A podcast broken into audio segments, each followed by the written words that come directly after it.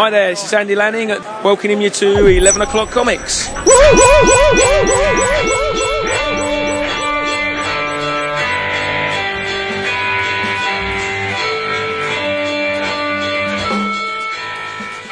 That was for Jason, I'm assuming. Yeah, I'm excited. The horses are on the track. I listened to every beautiful minute of you. I'm sure you readings did. last week. Yeah. I did. I, okay. You listened to all, it was close to six hours, wasn't it? It was. It was. Caleb's just trying to get. Ah, Caleb was great. He was. Yep. Oh, he's a friend. Exactly. And I will say that that was the most impassioned, cogent sales pitch I've heard yet from Zach about his work. Because you got Mario in the room with him, and he just he's they they really do work well together. They do. I like when they're I really do. If I can only get Mario to stop eating the microphone, that would be the best. It was a little close. Yeah, a little close. I just I'm being generous, but yeah. Thank you, Mario. Damn. Oh, man. Happy holidays, everybody. Now, he, he knows how we roll. Come on. Oh, man, I, I mean, I know y'all didn't miss me, but I missed you guys. Oh motherfucker! Oh, here we go. Yeah. Yep. Here we go. See, Yeah. I heard Well, Vince you know- get his digs in. Vince had to get the digs in, and then Dap would like under his breath, like dap him up on it, be like, "Yeah, yeah, That's sure, right. Maybe we'll Well, see dude, next I'm month. just- I'm- maybe we'll I'm- see him next year." I'm glad you're here tonight for the book of the month and your only December appearance. This is great. See, that's what I'm talking about. See, this is bullshit. Listen, it's not my fault y'all decided to do two episodes the week I wasn't going to be here. Oh, good lord! In his only stateside appearance. How about that? It's Jason It's only stateside appearance. Yep. Hey, everybody. Special guest. Hey, man, I'm, I'm yes. all for it. All right. Keep the guests coming. Hey, everybody. It's 11 o'clock comics episode 710. And I'm Vince B. Oh, you are Vince B. And Tony Fleecs is off tonight. I am David A. Price. Sitting in for Tony. yes. surprise, surprise! Back from my walkabout. Uh, I am everyone's favorite children's storybook writer, Miles Finch. Aw. You're not Miles Finch. Not by a landslide. You're Jason Wood back again. We're all together for this, the book of the month episode. Yes. It's a, it's a it's a book of the last month, but close enough to the last month where we can call Yeah. it book of that month. We're cheating thanks to because of me, and, and much love to you guys for ha- hand, uh, for handling things last week while I was uh, away for the Thanksgivings. I uh, I hope you all had a great Thanksgiving. By the way, we didn't really talk much about it. It was good enough. Yeah, Yeah. just drink copious amounts of beers. Mm, no, I chose not to. What? What? Yeah. I'm I'm in a period now where I, I'd rather the wine. The the beer makes me feel too um I don't know, too much like I just went to Subway and ate three of them. You know, like the, Oh, the-. Okay. it's just too fatty, too bloated. To, I don't need it. I would much rather the grape right now. I'm sure that that'll change. You know how Sure. how finicky I am. Yeah, no, that's true. It's true. Um, Dab, what about you? I didn't. I haven't literally heard anything about your Thanksgiving. Oh no, it was it was uh it was chill. It was just nice and quiet. It was just the two of us. Um, I I I didn't get to uh leave the kitchen until sometime late in the afternoon, early evening, because I I I as soon as I woke up, I had um I made home my wonton wrappers earlier in the week because Renee wanted breakfast dumplings, sausage, egg, cheese. So I spent Thursday morning making the wontons and um See what and you then, did? Uh, and and and so that was in the morning and most of the morning, and then I was prepping the lasagna for uh, the afternoon, and, and yeah, so I finally emerged from the kitchen, but it was it was a it was a nice, quiet, uneventful day.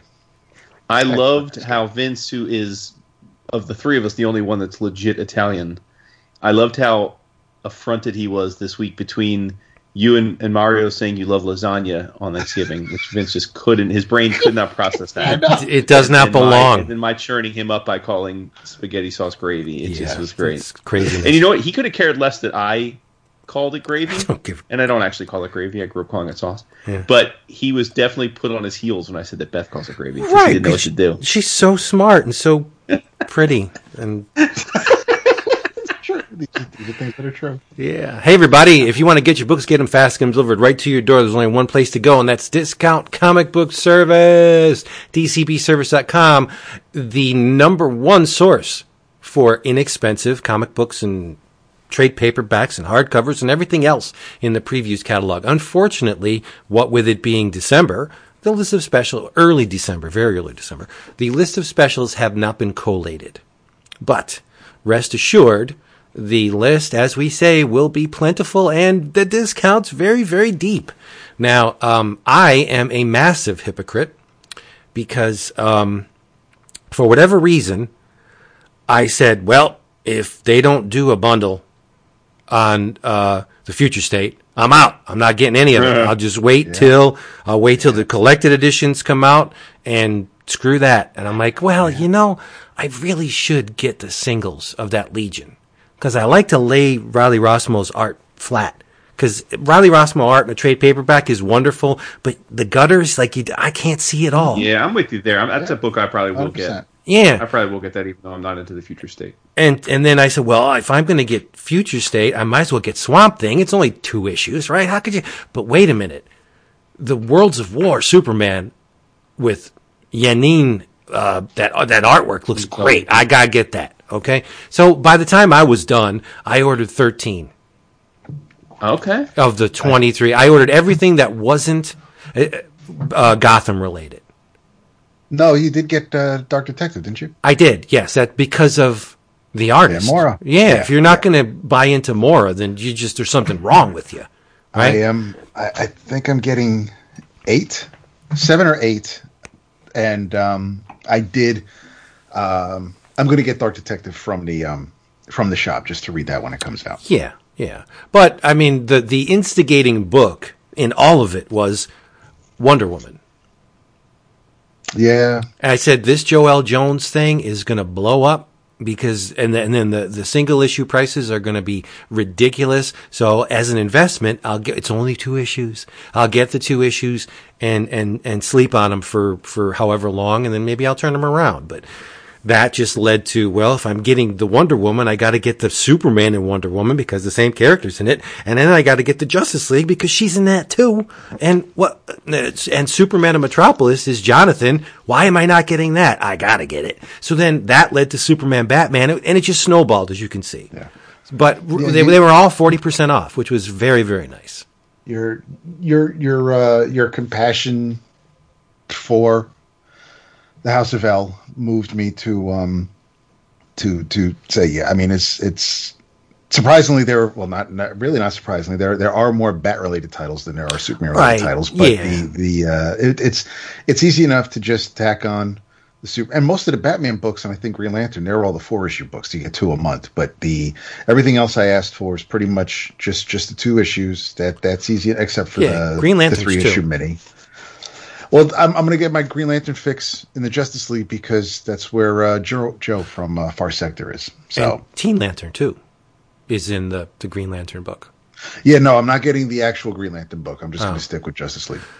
But I, as I said on the Slack, uh, and I believe I even said it on the show, I haven't been this excited for a, a big two marketing scheme. Let's be honest.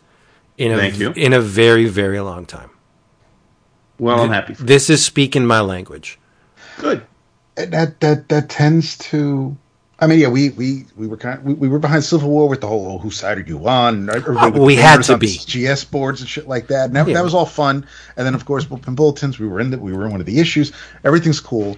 Um, but then you know, Secret Invasion, subsequent events over at Marvel weren't really Dark Reign and and the Siege really wasn't feeling it the way I kind of did Civil War. But but really, and and you know, a Flashpoint I was I was interested in because of what it was, what what led up to it. Right. Uh, it was just unfortunately, I mean, yeah, all reading the first two issues of, of the new Fifty Two books were that was fun as a, as a group effort for the four of us to sit down and and and read them. That was entertaining, but um, that quickly petered out for me. But yeah, there hasn't it when it comes to events like this or or, or actually making me want to spend the money because I'm looking forward to something so much. DC has a better track record for Yeah, me. yeah, definitely. Yeah, and and the nice thing about it is it's only two months. Yeah, Some yeah. of these things will probably spiral out into regular DC continuity, hopefully, but uh, big picture, it's only two months, and it's not fifty-two books either, which was nice. Or it's it's it's not unmanageable. It's not unwieldy in in terms of cost. So yeah, shit, I'm in. But you said Flashpoint. Everybody likes to make fun of Flashpoint, but you have to remind people that Flashpoint gave us Lois and Clark.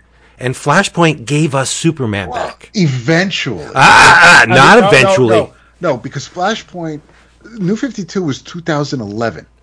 When, when did Convergence come out? Not till a few years ago. We got because because you, 'cause you had.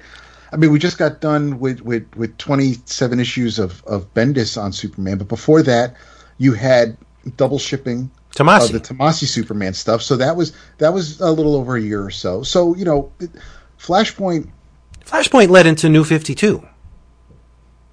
Right, right. And then Yeah. New 52, after a few years, after five or six years, then we got Convergence. What does con- yeah, but con- That's where that's where Lois and Clark. That that's when we got our that's when we got our Clark back. I thought it was Flashpoint.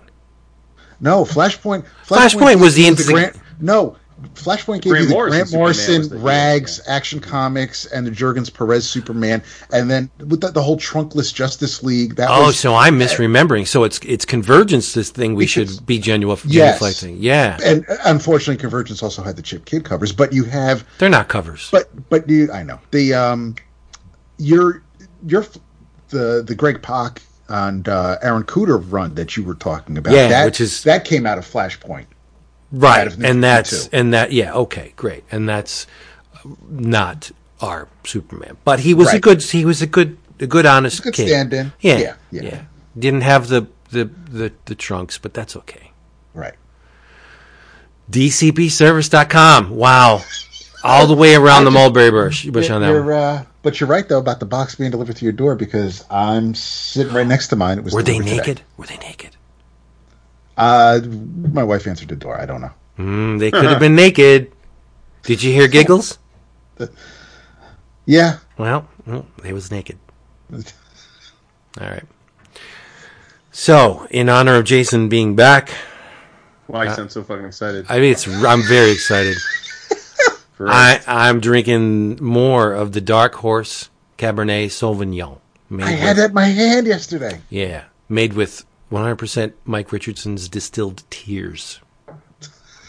I, I am not. losing, losing all these licenses to Marvel. Yes, I'm not above dragging a joke across episodes. I don't know. No, care. no, it's fine. It's fine. True. Every episode's gonna be someone's first. Yeah, Oh, and by the way, just for the record, Vince was a thousand percent right in that cockamamie debate y'all were having about the Conan statement. Like, if it's Marvel's fiftieth year with Conan, yeah, it has to be that they have published Conan comics for fifty years. So if it was like seventy years ago and they made that statement, you'd be like, okay, yeah, because they didn't have it for twenty years. right. But the way they're saying it in print is factually it's an it's a, it's it's fake news. It is They- Newsmax, they- not CNN. That's how I. That's that. That's yes. They had they had Conan seventy years ago. That's what they're celebrating. I didn't see anything about. No, but that. they didn't. That's the point. They had Conan 50 years ago. 1970 was the first one. Right.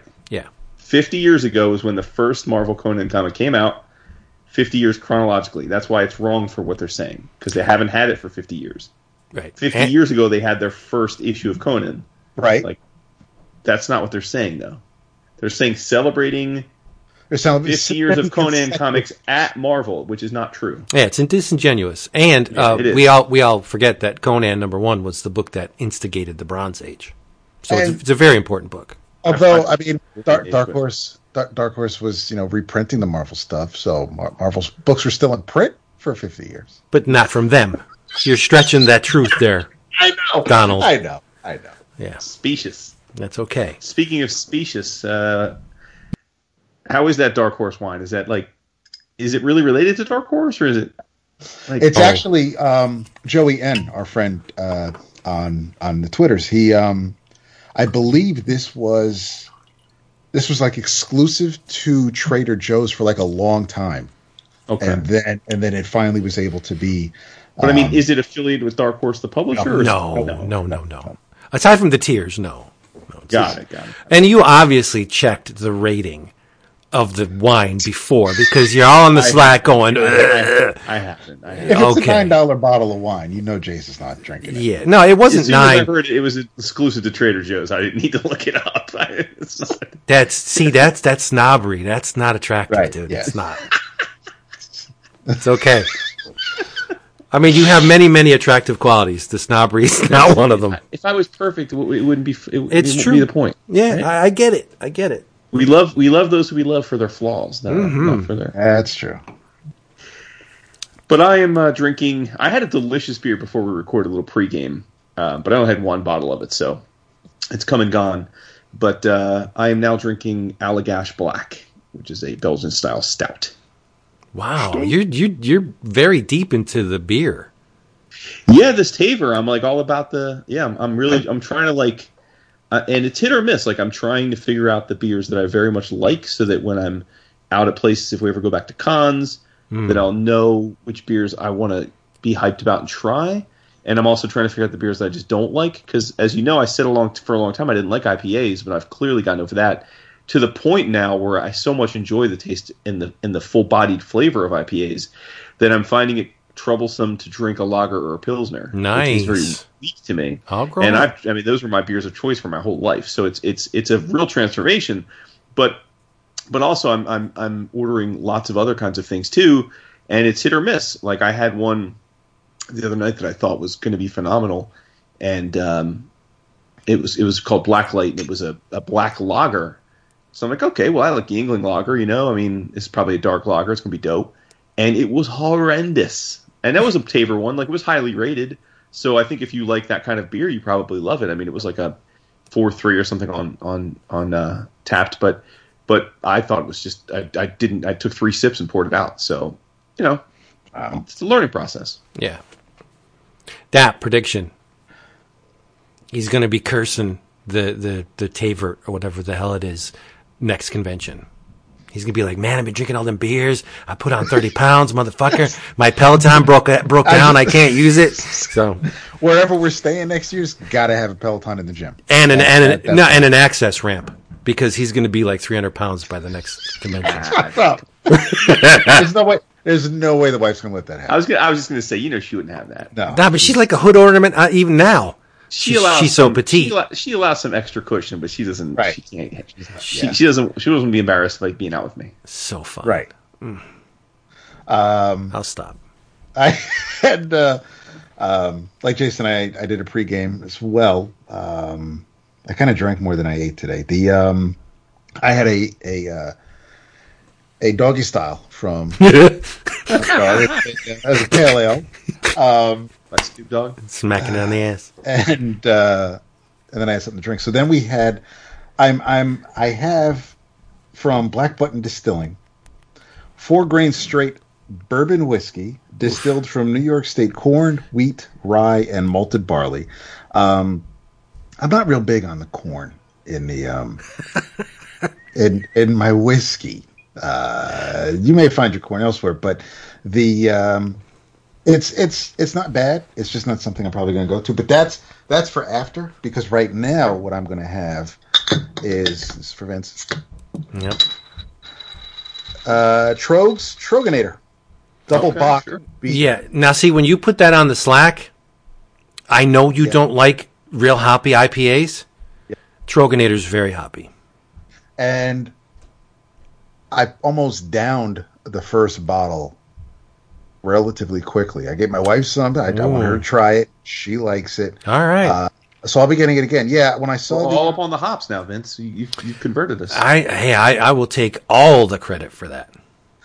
Yeah, I mean, I figured because because I know what I when I did a quick scan on on double bock or, or bock in general. It it yes, there's because it does say on the side it, it's a bronze color, but it, the hops are Magnum German Northern Brewer, and um, it's an eight point two alcohol by volume. It what I was reading about it didn't seem like it was going to be as as hoppy as some of the other IPAs I've I've tried recently. It's And- good stuff, right? I'm happy. Yes, it, it is really good stuff. I, I will be getting it again, no doubt. And you can. It goes very well with Headlopper. Mm. Yes, Let me get my dice. I got mine. There we go. About damn time. Andrew can now Okay, sleep sure. with his windows open again because my T-shirt, my my Headlopper dice came, and uh, he can rest easy. That's great. Yeah. Nice looking T-shirt. How was the product? Yeah. Oh, How- the, the the t-shirt's beautiful. Very very heavy amount of ink. Um, the it's on a uh, what is it, uh, Zildjian or whatever? Not Zildjian. Uh, the the the t-shirts that everybody uses. The you know the, the very uh, thick weave t-shirts. It, it's good product. Very good product. Plus the dice. Uh, the the box is really nicely printed. The the bag is beautiful. The dice are great. Yeah, he did a. Uh, Andrew did wonderful things with this Kickstarter. So you know, props to him. It just took a little while to get it, but we got it. Yeah. All right. Speaking of getting it, we hope you get it because this is the book of the month episode. Um, there were eleven, from which our Slack, or not Slack, uh, for which our Patreon people chose, and the winner. Uh, Dap, do you want to run down the list, or do should we just barrel through? Um, we could if um, if if Patreon decides to load. It takes forever, I know, right? Uh, but some of the things this time around was uh, were um, uh, concrete. The first concrete was in there. Uh, it was a real stiff competition, but uh, the the patron. Well- huh. we we um yeah and and while while this loads because we'll, we'll we'll give them the list um do we i did did you hear i, I well i know jason listened to the episode so how are you leaning towards determining are we going to do a list for december or should we just because december is is a pretty busy month for everybody should we just say what the book is going to be and not worry about a poll Nah, we let's just do hydrology, right? That's the fir- the bat the Batwoman. Uh, that's the batwoman book yeah. Let's just do that because it's freaking impeccable. Um, it's a it's See a if we get the JH back on the show. Yeah, it's a beautiful Yes. piece of work, and we can have JH on the show with us. There you go. uh so the your, No promises your- there, though. I mean, because we right Oh, we're gonna hold you to it. You're gonna get him. so your your your choices for November, uh, or, or the patrons' choices for November, uh, included Animal Farm, the aforementioned Batwoman Hydrology, Concrete Volume One Depths, The Cross-Eyed Mutt, Flaming Carrot Omnibus, Lenin, The New York Years, Tree Volume One, One Mean Mother, Space Battle Lunchtime Volume One, Lights, Camera, Snaction, Stray Bullets, Sunshine and Roses Volume One, Kretschmeyer, and Tumor, a medical noir. The winner, with 31% of the votes, uh, it, it was close for most of the month, uh, is, which we will be discussing now, Booster Gold, The Big Fall, collecting the first 12 issues from the mid 80s Dan Jurgens created comic book titled Booster Gold.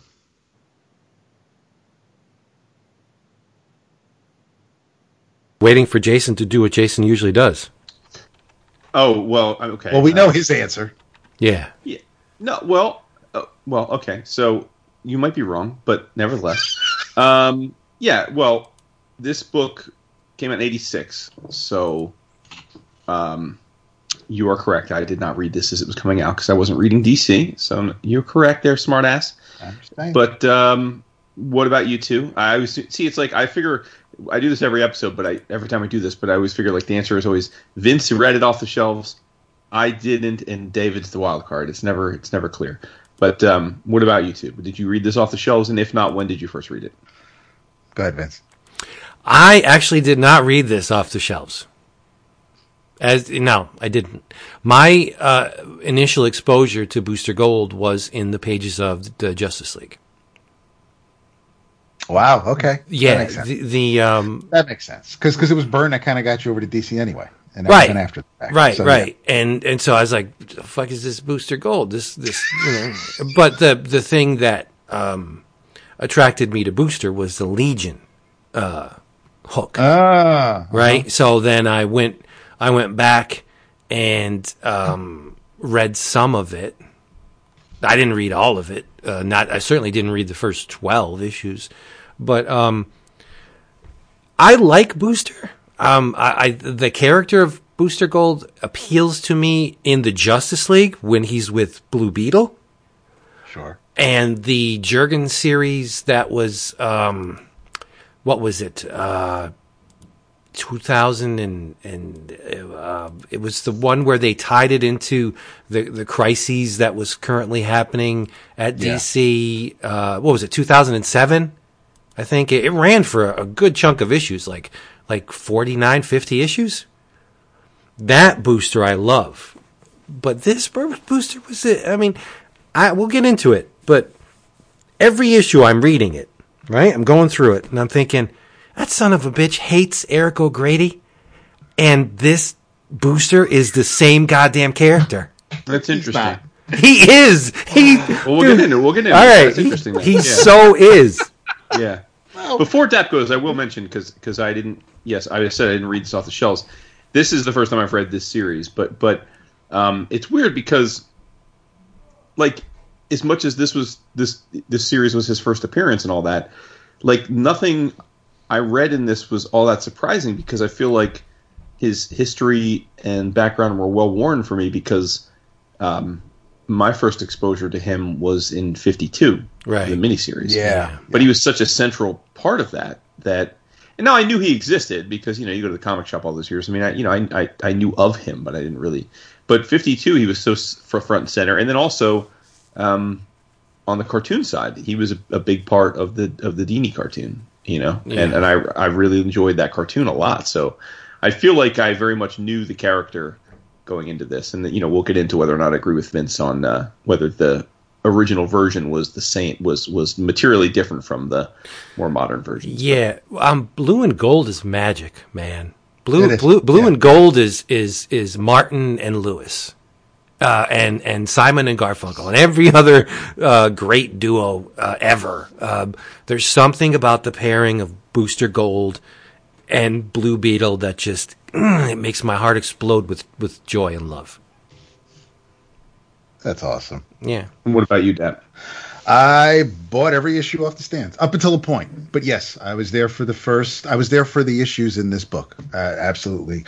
Um, And was that was- because you were reading most DC at the time, or was it because of Dan Jurgens, or what made you? and another, that- I mean, I it, it made me a Dan Jurgens fan, uh, and why I was happy to see him on on Superman a little later. Um, and this, no, it, it was. It's kind of like the reason why I bought Power Pack off the stand. I was there for the first issue, so I'm like, Mhm. this is this is new. This is you know th- th- this is this is mine. I mean, this was this was a couple of years after DC was doing the number ones with things like Blue Beetle, Blue Devil, um, so good. relaunching relaunching Firestorm. So they had they, there was there was just um, things like you know Batman and the Outsiders. Yeah, so I was reading a lot of DC at the time. Uh, this was just I remember seeing the house ads, which in, in the hardcover they they uh, they produced some of the house ads. They the Jurgens gives you his uh, his pitch for the character. There were some slight changes to what was actually published in in, in the final product.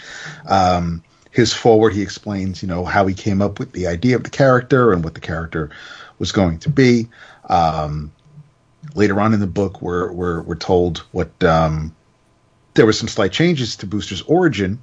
Uh, the original story that um, that that that Jurgens had written had to be changed because, as we mentioned with with Byrne and Superman, Byrne changed Superman, and therefore Jurgens had to pivot and make some changes. Unfortunately, some of those pages were already drawn, uh, but they were easy enough to fix, uh, which we'll discuss when um, when we get to those issues in here. But yeah, no, this was this was something that um, there, there's a sentimental attachment to this. Yeah, I mean, Booster Gold is not exactly my favorite DC character, but it's it. There, there's a connection there where I I was there when he started, and um, and I'm I'm happy to see him continue and and to see um, to see him show up in things like Justice League Unlimited and and uh, and and to be such a part of the Bwahaha era because because of his friendship, because of the, the teaming with Blue Beetle, and I, I am a big Ted. Kord, I, I'm a bigger Ted Kord fan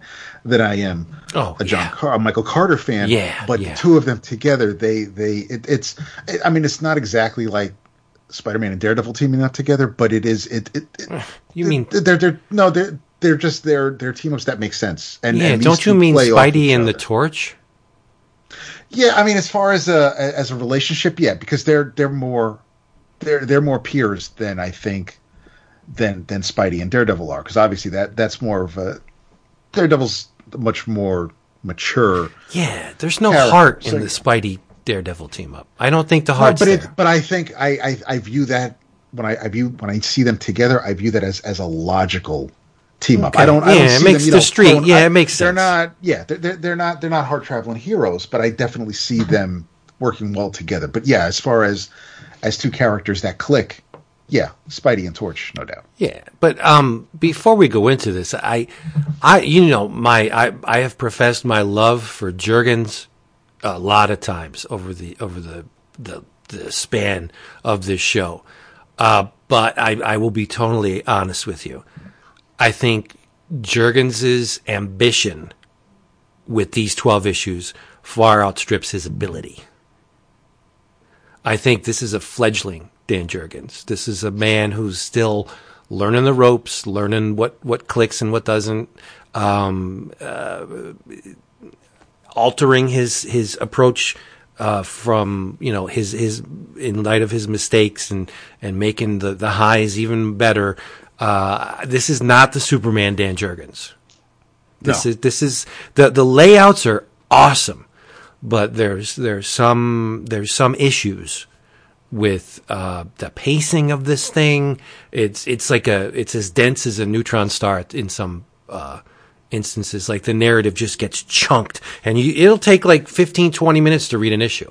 Just based on the dialogue, like there's so much being said, and there's so much going on, and there's, uh, I, it wasn't a, a painful experience, but it, this is the the warm up lap in uh, comparison to Jurgens. Sure, Mm-hmm. We all have to Superman. start somewhere. Oh no, I I know. It i- yeah, it is fascinating that we all came up in roughly the same period of time with comics, and uh, a lot of our listenership is of that era, and, and I think a lot of us view that late '70s into mid '80s as the the you know the arguably the the, the best era of comics, and yet I gotta say.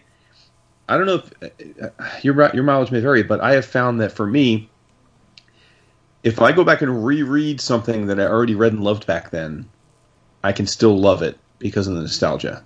But when I dive in to something for the first time from that era, it is often hard for me to love it. I can appreciate it and take away things that I think are neat because of the expository dialogue.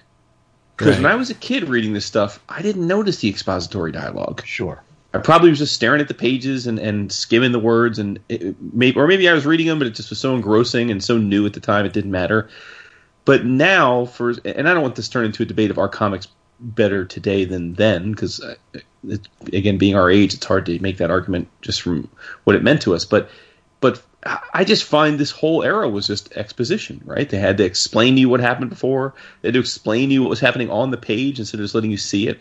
And so I think while I'm not going to, again, I don't want to say comics today are better than comics then. I think one thing that is in general better today than was then is at some point there was a realization, probably after the, the whole 90s artist explosion hey, let's let these really talented artists tell the story.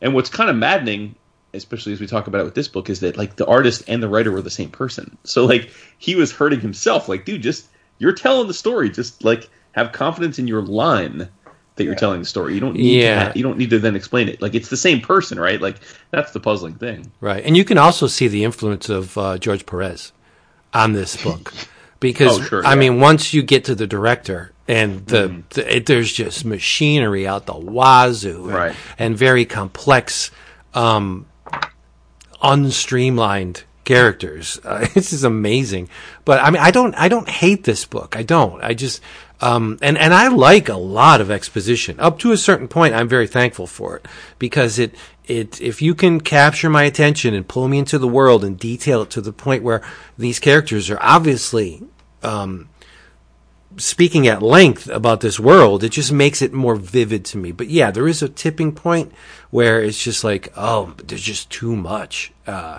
like like like the uh, the Fantastic Four uh, with Claremont and Jim Lee. Like there was just too much dialogue in that book. I right? mean, real talk. The Claremont X Men. It's it's it's wordy as fuck. Like Yeah. it it because I mean, I can reread those anytime, all the time, and love them because of what they meant to me at the time, and especially how much I came to love the characters in general. But but I I, I would imagine like if I handed that first Omniboo to one of my kids to try and turn them on to the X Men, they'd be bored as fuck. They'd Yeah. be like, what? You know?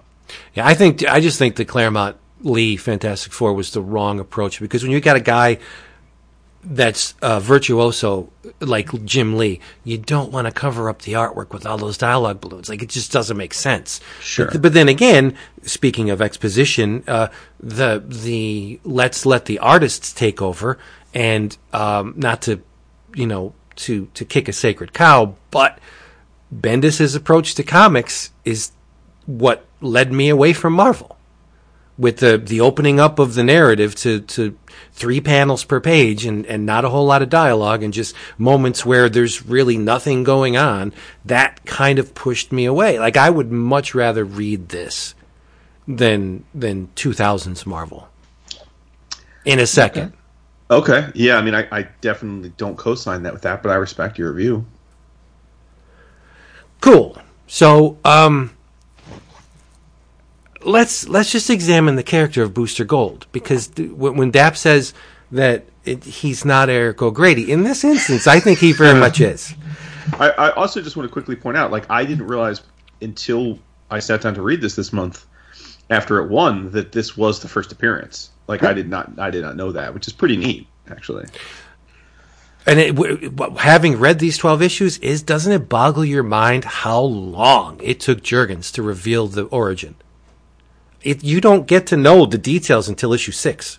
which is what I which like that, though. He I intended that a to. I mean, that, that was that, that was always the that was always his his um th- that was that was exactly as intended. He he didn't want to do the first issue with uh w- with you knowing who this character is. He wanted you to see the hero first and and have him in the thick of things. You see him in action, and then when you find out just the type of person Michael Carter is, um, that's when you realize that you know, well, even your comic book characters are flawed. So, um, I, I did like, like Jason. I, I appreciate. I, I like that uh, that we don't get because I mean th- this was the '80s. I was all about origins. I was like, oh snap, this is because I remember the price guides. Oh, here's the origin of this character, and it's like that. That was that's that's big doings, and we didn't get that. It's, here's a brand new first time appearance of a character, and here he is. You meet him in in an average day of his life,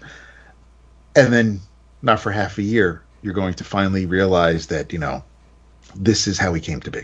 Yeah. DC was far more willing to launch a new series featuring an untried, untested hero. Marvel, mm, not so much. It, they, if they appeared in the in the pages of Spider-Man or, or Daredevil or something or Fantastic Four, Marvel would yeah maybe let's see how the, the readers like it and if they do we'll we'll give them a book. But how about DC Blue Devil? What? Nobody had any idea what the hell that was. Yeah. Mason Man. Yeah. Um, like even even uh, blue um, what- blue beetle, right? And then you, you had uh, there was, you can go down the laundry list of of uh, characters that had series at DC before they even were anywhere. Like they just just popped up, and Marvel, uh, n- n- not so much. Which that's why I think I I uh, even once I got the DC bitten by the DC bug, I learned that you can see what uh, each company is more inclined to do, and it was uh, DC takes risks. They've always taken risks. I, I assume you're talking about that period of time, right? Because Marvel certainly had periods of time where they've done that. Oh yeah, no, I'm talking uh, baby steps, initial um, bursts of the direct market, right? where yeah. where you know DC Watchmen and and Ronin, right? Marvel's like, oh, look at this. You can you can have series that aren't like ongoing. This is amazing. Um, you can have them that they aren't 32 pages and, and, and stapled. You can do a prestige book. This is cool. Wow, look at these guys. Dark Knight Returns blew everybody away. The, you'd never see a Dark Knight Returns at DC at Marvel. It just wouldn't happen. They they didn't ex, uh, experiment, but they did with Epic, right? So I'm not saying that Marvel was completely devoid of experimentation. That's not true. I mean, we had the Marvel graphic novel line, but still, Yeah, that was yeah. that was usually established characters, stories that you know didn't fit in Marvel fanfare or something like that. Right, and even with the the Marvel graphic novels, um, yeah, okay, Marvel published two magazines with Kiss, but that they tried, they tested the waters in Howard the Duck first. They just didn't go willy nilly and, and publish a, a um, a magazine with Kiss's blood, like straight out of the gate. You know, they tried it in, in Howard the Duck. That's that was Stan for you. He was he he liked to try things, but only to a certain extent. You know, where he didn't want to lose money, and you can't you can't blame him. But I mean, yeah. I, like I'm not. I really am not disagreeing with what you're saying, just in terms of. But I wonder if part of it is kind of framed by the what's stuck, meaning that the stuff that DC was trying stuck, like Booster Gold, right? I mean, because like '86. I mean, we've talked about this before, but '86 was arguably the best year ever in comics. Right? yes, I mean, yeah, Dark Knight Returns, DC. Watchmen, DC. Maus, not you know neither, but but massively important. Um, you had all kinds of indie comics because it like Turtles was successful what two years before, so like you had the debut of like all the we and we've had we've done whole episodes on these smaller publishers, but I think Dark Horse debuted in eighty in eighty six if I'm not mistaken. Malibu was eighty six. Um, you know, uh, you just talked about it a month or two ago, but like Byrne's Man of Steel was eighty six. Marvel had Born Again, hugely important, but probably in the pantheon of Frank Miller work. DKR probably more significant, at least into 2020, than Born Again, right? I mean, fair yes, to say. yeah, but Yeah. on- only I because mean, I'm, of not, I'm not. I love. Listen, I love Born Again. I'm, I ref for it hard. Right. I'm not, but I'm saying uh, Marvel had Mutant Massacre, which again we all remember. But if I'm taking the like most significant, either Yeah. commercially successful or critically successful runs in in in X history, that's that's it's one we remember. But I don't know that that's Right. I mean, it's Vander's going to ride or die that, but it's not necessarily something that you know the the somebody who hasn't been reading comics for as long or even wants to know the more important things that happened in comics. Mutant Massacre was a big deal, especially at the time when when you were in the middle of it. It was. I was going to say it was great, but I mean, it, it was fun reading those Yeah. because you've had I mean, a Daredevil crossing over into it, and so it was it was fun Yeah. to read. but, like but but and then just the but the last the, the last asterisk to this which is my saying like maybe it's because of what we we remember is sticking um the same month that that uh like blue devil gets canceled the same month that blue devil gets canceled uh we get uh we get the launch of the new universe and yeah i mean we make fun of the new universe now but that was a i mean to, your, to the point you were getting at Vince, like in 86 like marvel was trying something new there sure. entirely different universe, all brand new characters, characters that had pretty different power sets than what we were used to seeing, right? I mean, and, and again, many of them were kind of silly or didn't stick, but but and I was hella into the universe because of it. Like I loved the idea of a whole new universe of of, of, of no pun intended of, of characters. So like they tried, it just I don't think it was well as well executed. So well, New Universe was the first fart that led to the Valiant. right, right. Yeah. That's Yeah. just the, the, the, the birth pangs of the the Valiant universe. It's the same approach. Yeah, right. But uh, yeah, I, I just I like like to give the nod to DC. Uh, when you when you look at their publishing history, you got Plop. what what? But then someone uh, from in the back seats will go like, well, yeah, but what about Marvel with not Brand Echh or or you know Spoof? Marvel did that stuff. Yeah, they did. Crazy. Yeah. Yeah. Well, no, you you you say crazy, and you just shot that beautiful arrow right into my heart. Cupid. That- that's, that's so Yeah. great. Yeah. Well, uh, and, and we don't want to get too far afield because it's book of the month, but but I think we can agree. I mean, they they've both had their eras, right? Like, Sure. it's kind of cyclical.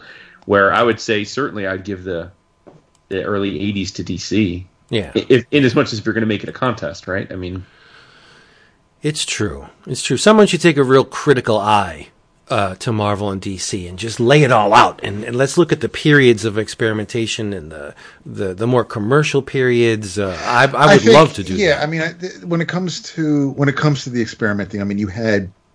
I definitely think that in the '70s you have to give it to Marvel because Definitely. you had, yeah, I mean, you had course. things like Doctor Strange and and you had things like like Warlock Power Man and Iron and, Fist, Shang Chi, and, and, but but when you have dudes like you know, and all, you know, I mean, Jim, Jim Starlin and everybody like you know getting high before they go writing shit. It, that's yeah. you're, you're opening up a whole world. Whereas sure. you know, DC is definitely a lot more was a lot more stiff in the seventies. I mean, and Marvel, you know, Marvel kicked ass. I mean, Marvel, you know, they embraced the the licensed comic idea to to absolute wild success between GI Joe and Transformers and yeah. Rom and but, Shogun Warriors and right. I mean, yeah, you're also forgetting uh, since we're talking the seventies, Marvel also took the biggest risk by embracing the underground with yeah. with with Comix Book. Like that yeah. is an unparalleled. Yeah, right. They risked. Like, to your point, they made the risk in that. I mean, that massive a, a, commercial success, but no. it was a very bold, yeah, bold move. Yeah. Extremely bold. Yeah, Stan mm-hmm. probably didn't really have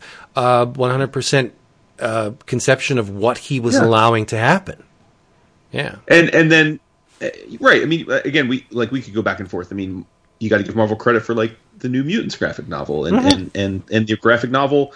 You know, they're they're a graphic novel series, right? Like they they they arguably put the idea of graphic novels into the direct market as a as a as a viable, sustainable yeah well part of the like just you but you go back did. and forth. I mean.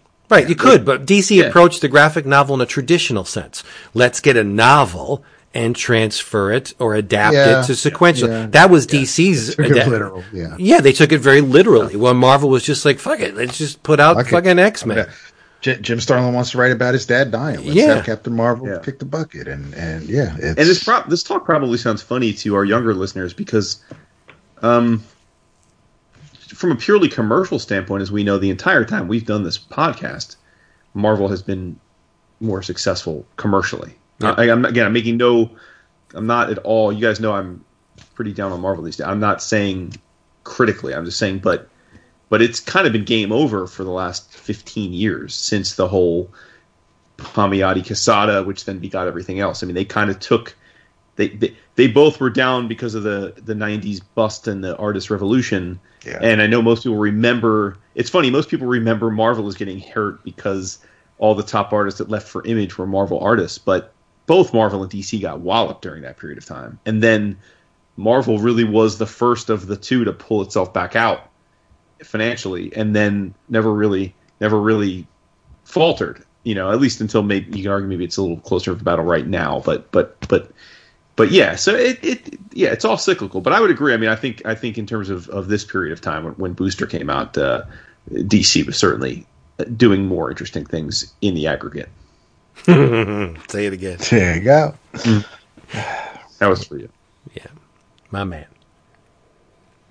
So yeah, so Dap, I mean, take it away. What do you, I mean, what? I so we um. I, By the way, have we seen Blackguard since this? I'm wondering if has there Blackguard or Mindancer reappeared? Uh, I don't. Um, I don't think so. I'm, I'm surprised somebody hasn't. Uh, I would uh, think they would have had to have dusted them off for a, an issue or two here and there just to maintain the, uh, the I, rights, right? I wonder if Bendis was going to try to put him in Leviathan or something. the uh, um, I we're we're as we said, this is the introduction to to Booster Gold, the character um, that you may all know and love today.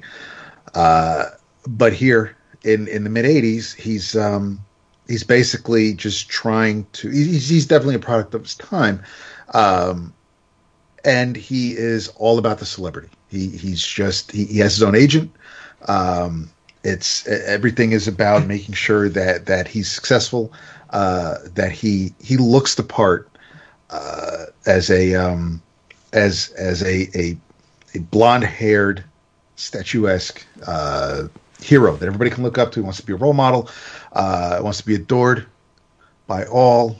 Uh, women want to love him, men want to be him. That that's what he's trying to to get across. He is, and I'm not gonna say a backwards way, but he does want to be a hero. He's always wanted to, um, not to say he's always wanted to. He comes to the realization, uh, and, and he comes to this to this series uh, wanting to be wanting to be a hero, wanting to to to right wrongs and fight for justice.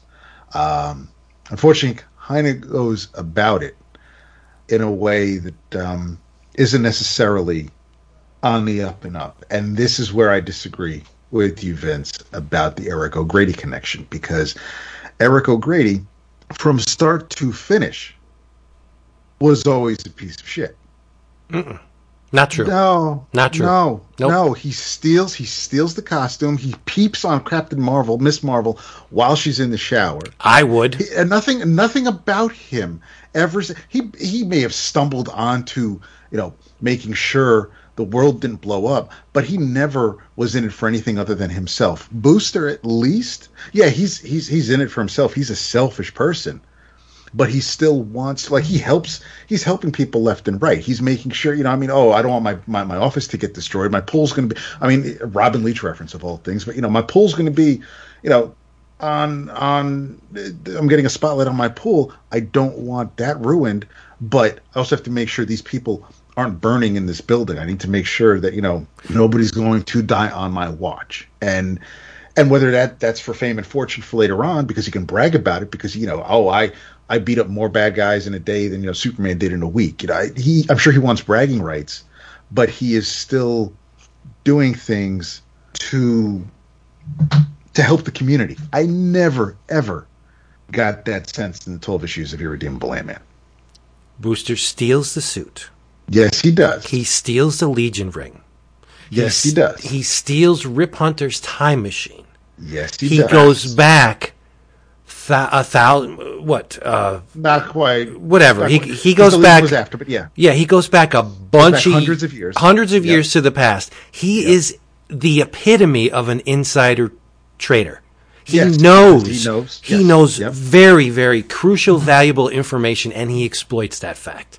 Yes, he tries to be a hero, but you're just like, oh, I don't think. Uh, O'Grady he's not stole. the- trying. He's not trying to be a hero. but he, the He- reason he why is- he's no, he's not. The reason why he stole the suit in the first place was because he he pulled a, a Pete Rose and got caught Yep. betting on his own game. Yes. and he was ostracized from from the football uh, Yep. arena.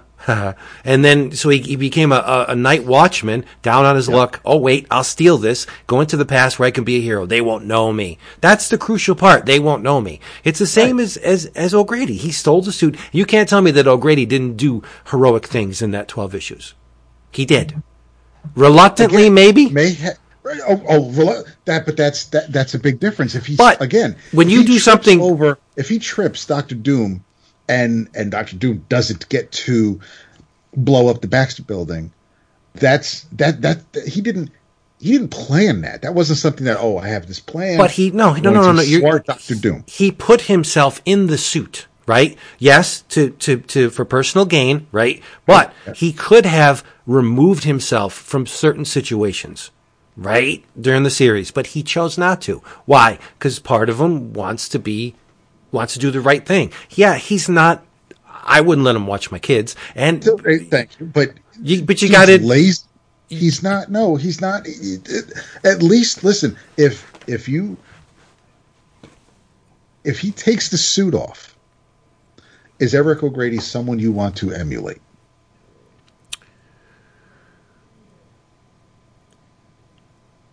I don't. There's not a whole lot of heroes that take the suit off that I would want to emulate. I wouldn't want to emulate Tony Stark, right? I, Well, I no, 'cause I end up banging Mary Jane. But the the thing And- is, so, and so you Wow, have that's first of all, that's hurtful on so many levels. no, it's very true. It's very true. I would love to be Tony. Stark. I wouldn't want to get the dick And I would rod. you already are Tony Stark, just minus the Yeah. armor. and and and Yeah. and tapping Mary Jane is it would be would be second only but to it's- my lovely wife. It's, it's the Kirsten So- Dunst Mary Jane, but you have There's it's, you not pro- the, it's not Snaggletooth.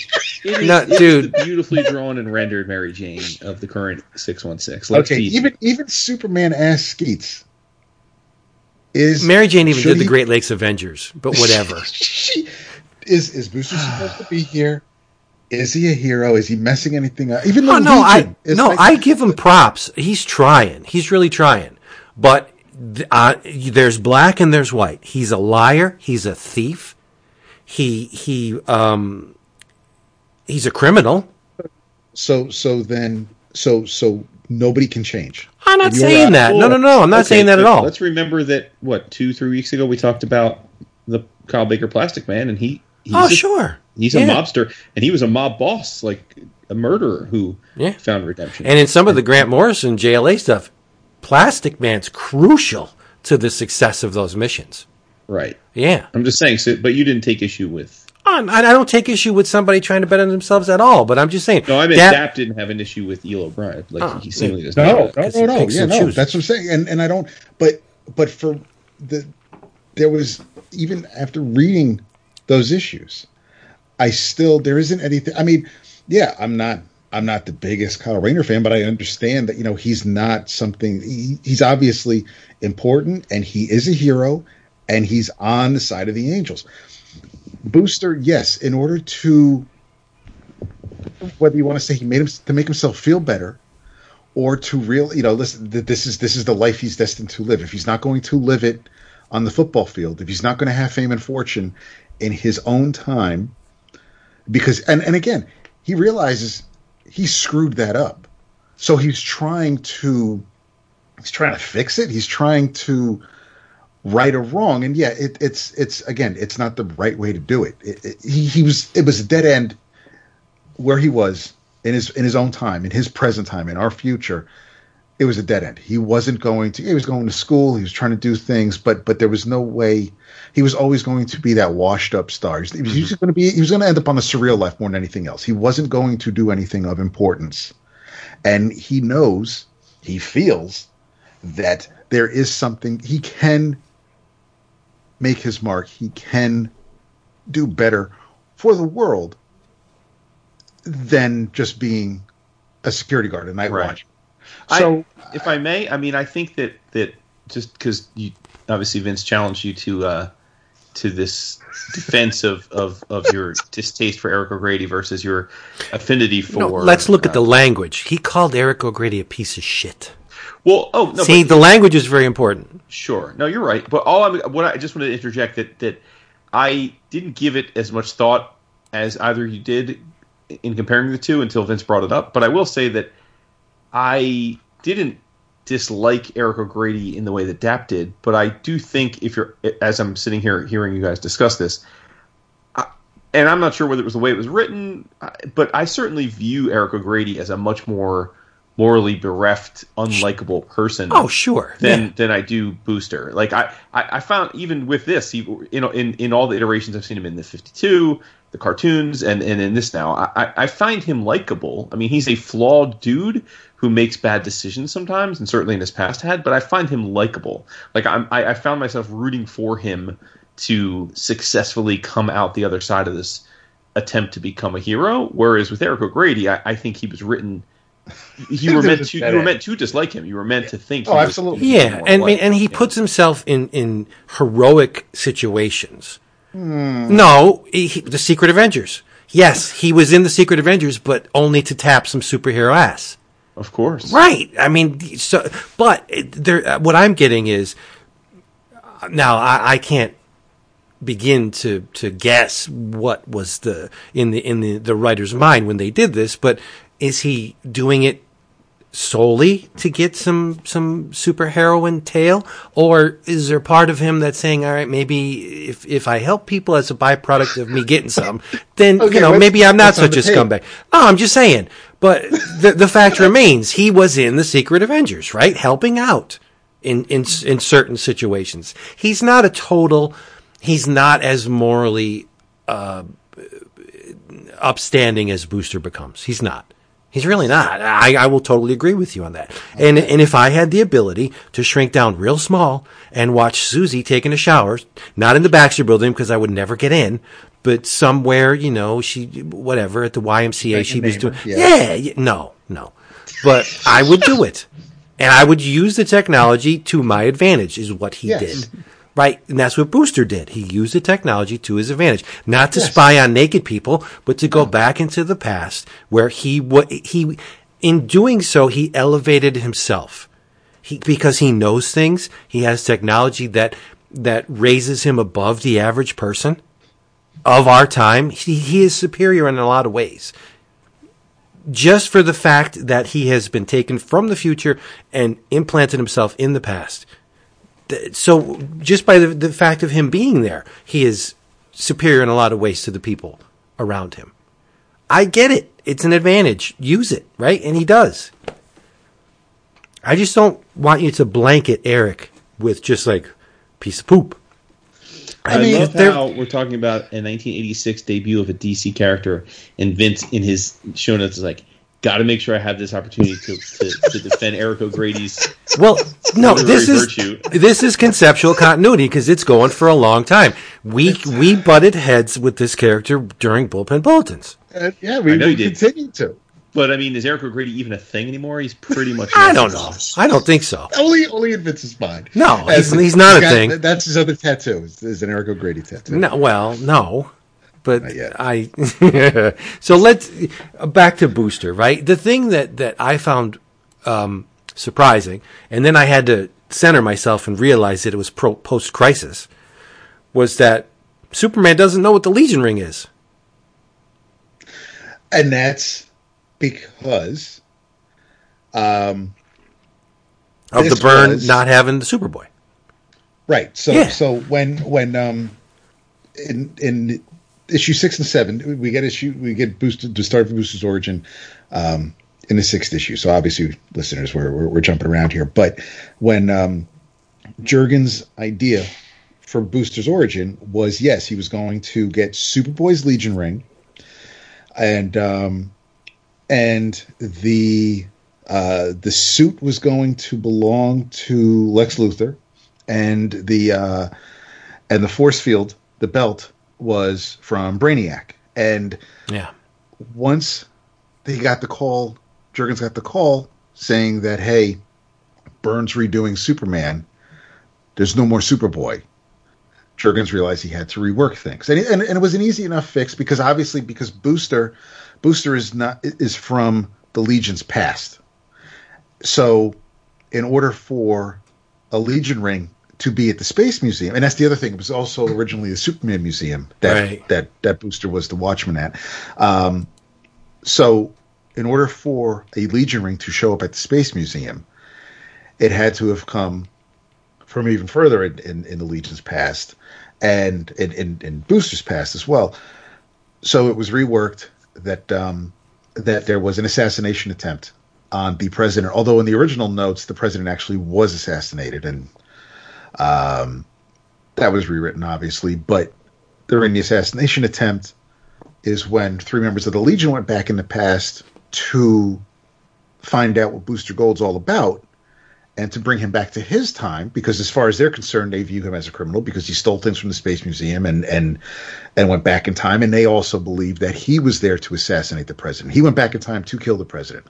Um and it all ends up working out. But yes there was uh, this is this is the Byrne superman where um he is not uh he's not familiar with the legion. Um at least at, at, at this point, up up to this point, and um, and what was great is that the the cover to number seven, they end up um, Byrne ends up doing an homage to later on in Action Comics, where the roles are reversed, where Booster is picking up Superman by the hair, and the cover says, "Guess who's winning this time?"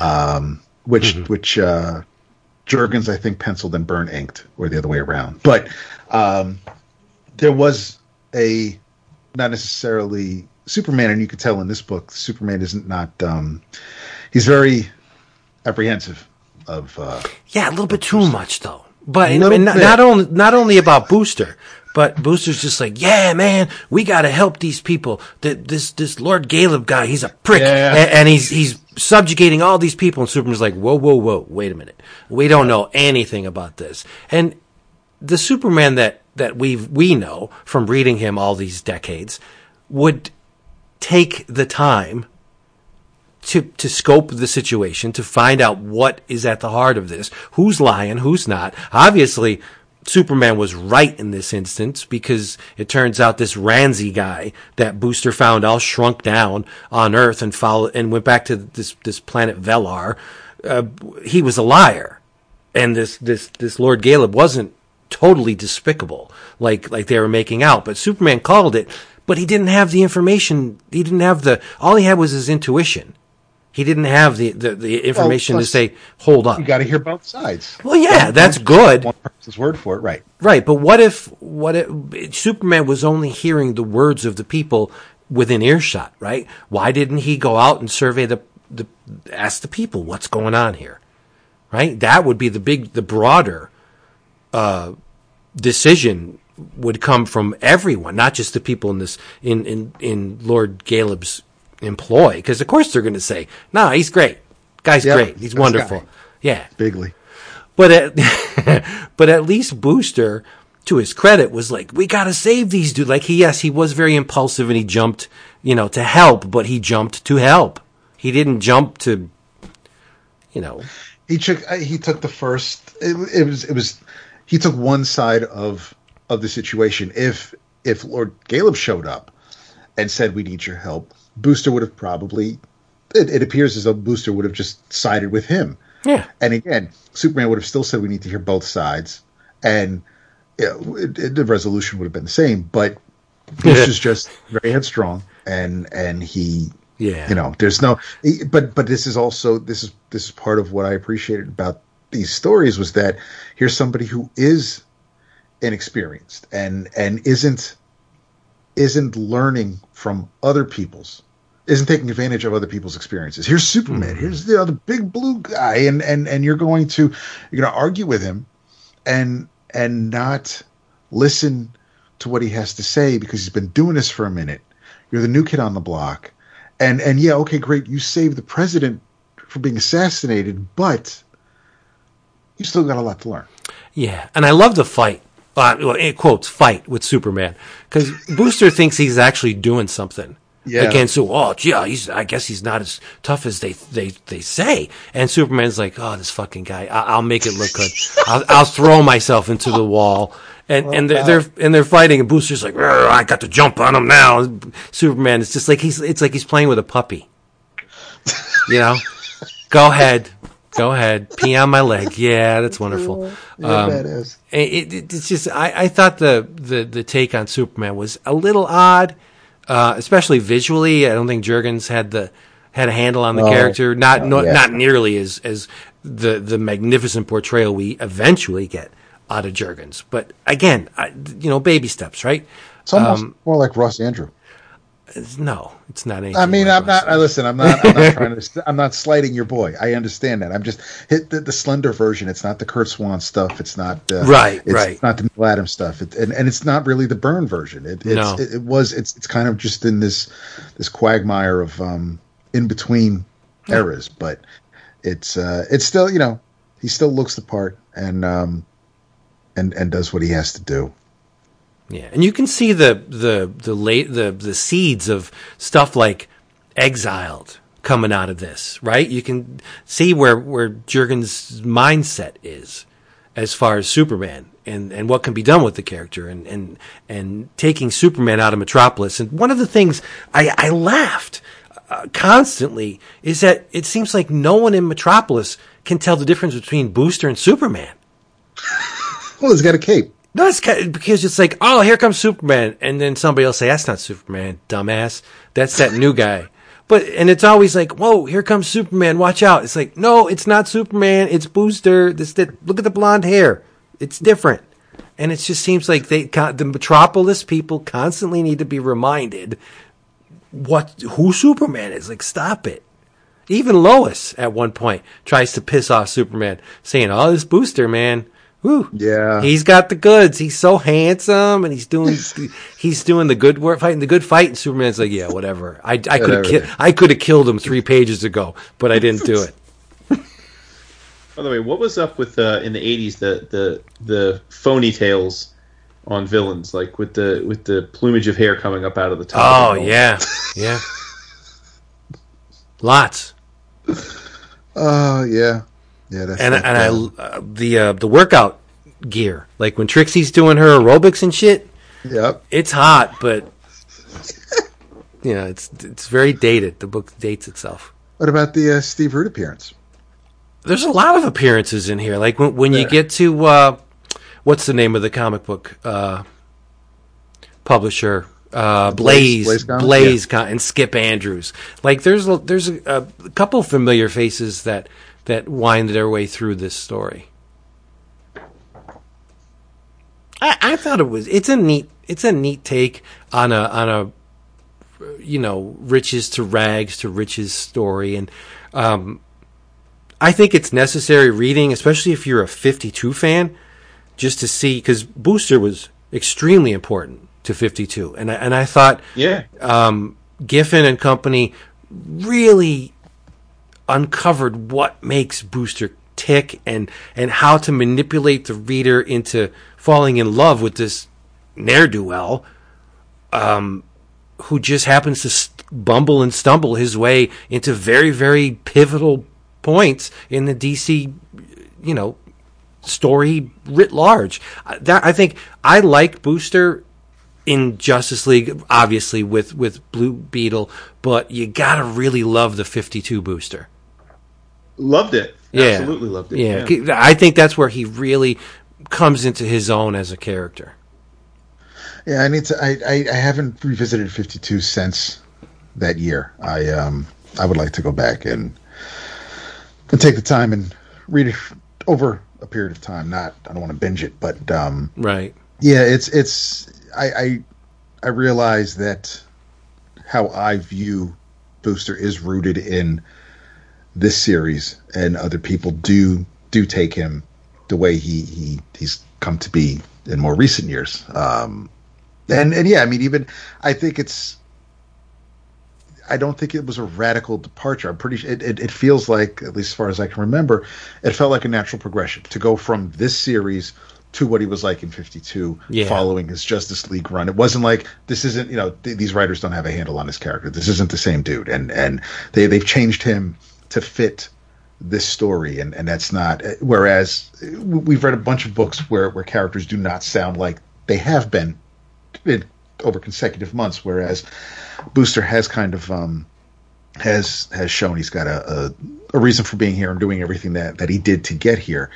Um, you know, I I think going through it, um, I I've always liked, um, I've always liked Mike DeCarlo on Dan Jurgens because I remember I remember the I mean this is really the only time I've seen this pairing and I remember from this series whereas um, and I, I wonder if DeCarlo was put on the book because he was a veteran pretty much. He was more experienced than Jurgens so I'm wondering if maybe he was here to help um, keep the maybe not to keep the storytelling tight but at least give the uh, give the youngin a hand if if Yeah, need be. But I probably. I like I like the. I mean, I'm I'm used to Jurgens and Breeding these days, but I um I've always thought of uh of the the clean tight line net that DeCarlo had, uh, and and I've always because it's still even even after all those issues of Superman, I still there, there are panels in this book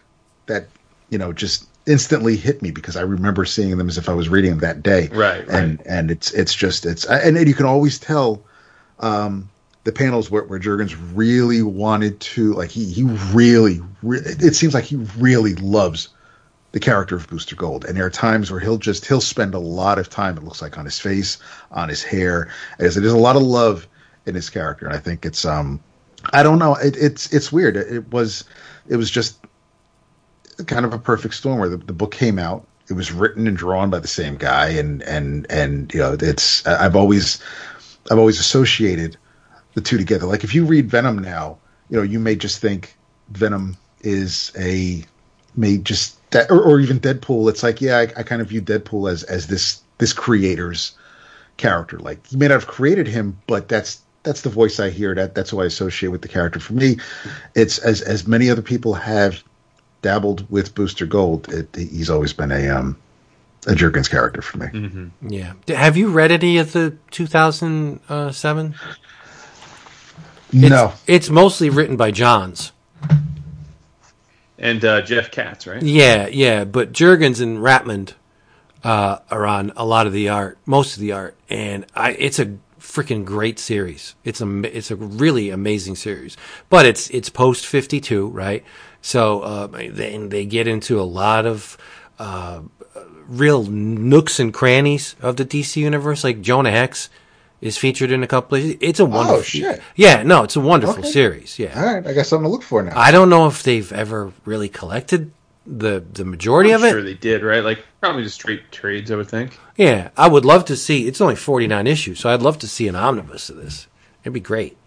you and your own. That's probably asking too much. yeah. You think? Yeah, yeah. So after um after we get Booster's origin, we um we get a um we get the appearance of three members of the Legion, who, like I said, come back in time to bring Booster back to his era. Um, Booster thwarts the assassination attempt and flubs his own name to the president because he actually wants to be um, wants to be called Gold Star. That's he comes back to 1985, 1986 to be known as as Gold Star. Um, and when um, but Booster was his nickname on the football field, and um, when Reagan asks him what his name is, like, I, like why why this wouldn't have all been vetted and, and taken care of, like why why they wouldn't have given Reagan the name ahead of time and whatnot, and Reagan's got to pause and ask him, so what'd you say your name was, Well, young they man? And they goes, may have. Reagan probably forgot it. It's a good point. That's Yeah. a good point. Um, What's he's his like, name, uh, mommy? Booster, no Gold, and and before he could spit out Star, Reagan's like the one and only Booster Gold, and and Booster doesn't want to embarrass the president by correcting him and saying, no, actually, Booster's just you know a nickname. I, I'm, I'm actually Gold Star. So um, that's how he pretty much got his claim to fame. Uh, and he kind of rode that for a while because then um, he uh, he was noticed by Dirk Davis, who's his agent, um, and and Dirk's got his own issues because the what I also thought was neat was I remember reading about the 100. I never really read too many stories involving them. They they, they were they were an old Black Lightning villain uh, or group, and um, and this was just the 1000 was a a spinoff was was the, the the growth of the 100 and that's that's the big bad that's the what's pulling all the strings for these for these 12 issues. Uh the the 1000 and the director is trying to bring booster down and and that's um so all the villains you see in the book for the most part are are are, are tests and thrown at him to uh to make him look foolish and um, and fail. Um, and then the the book, the big fall, ends because the end of the twelfth issue is kind of a cliffhanger because um, the way Booster ends up after this battle, uh, a little worse for wear, and um, his powers been depleted because he's got energy rods from from his his era. So it's not like he can really uh, find a, a USB port to plug into and and charge up. But he um, the the the follow up volume includes the rest of the series because it only ran I think 24, 25 issues, um, as well as material from uh, Millennium. Because since no one can escape the Manhunter, we find out who in Booster Gold Circle is a Manhunter, um, and uh, and you'll pick up with the second volume on how, how Booster kind of gets back to uh, to his fighting form. But uh, no, th- this was I, I really I mean I know I, I realized we kind of jumped around and abridged it, but I this was this was just kind of old home week for me. It, it was a trip down memory lane. I I enjoyed it a lot of it. Um, normally when I when we have a book of the month and it's something that I've read multiple times or even recently, I'll kind of skim it and just I'll I'll I'll read it, but I may not be so focused on it and and and soak in every page. But this this I did. Even even the even the nonsense where you know Skeets is again reminding him how he's flubbing up um, you know common jargon. Uh, it's like I get I get caught up in it. I just I can't. Um, there wasn't I, I didn't really I, I wasn't flipping pages. I I, I kind of just taking my time with it. Man, Skeets is always his Achilles heel, though, huh? Like he wasn't 52, and then all of a sudden I'm reading this and I'm like, damn, Skeets got done got you again. Like, Yeah. damn, it's like they always go to the back door. Like super robot, sentient robot somehow is always easily manipulated. yeah. Ah, Doctor Shocker. yeah. Great name. Some So some what did you guys think of it though? I thought there was some some cute villains in in it, like uh, Mister Twister is, is fun, and and Chiller's fucked up. You know, Chiller felt very of the moment. yeah, sure. yeah, yeah. Uh, you know, you bring Superman into it, you got me. You bring Legion into it, okay, I'll read these issues. Um, I, I enjoyed it. Uh, I- you know, I I guess it's it's like like Dab said. I- If if it imprinted itself on you at that crucial period, that that that gestational period where you're trying to find out, you know, who's who and what you love in comics and and who all these people are, I could see this really um, having legs or staying power with, with uh, proof is, is in the dap pudding, right? But I I thought it was fun. Mm, It was fun. You read it. You're done with it. I didn't hate it. No, Right. uh, but I mean, yeah, I, I, it's it's stuff that we've all uh, encountered in, in, in from other sources at at, at, at multiple times in, in our history. So I, I enjoyed it, and and only like if this was a no name uh, superhero, one with uh, with which I had zero recognition, I probably would have been like, oh, this was a freaking slog. But it's Booster. So you know, there's that there's that uh, identification with that hero that I've read many many times and enjoyed, and the blue and gold, half of the best duo. So yeah, it's, it was fun. By you, Jason. Yeah, I, I mean, I was coming at it from a little bit of a different place in the sense that, like I said, I, I came in liking the character already very much. Um, I, I mean, this definitely was a wordy, wordy at times, but uh, I found it charming. I, I, I think that, um, like, it didn't in any way, even though this was a different iteration of the character, certainly, and, and the first, obviously, um, it didn't make me dislike the character any, any, any less. Uh, and, and I thought that.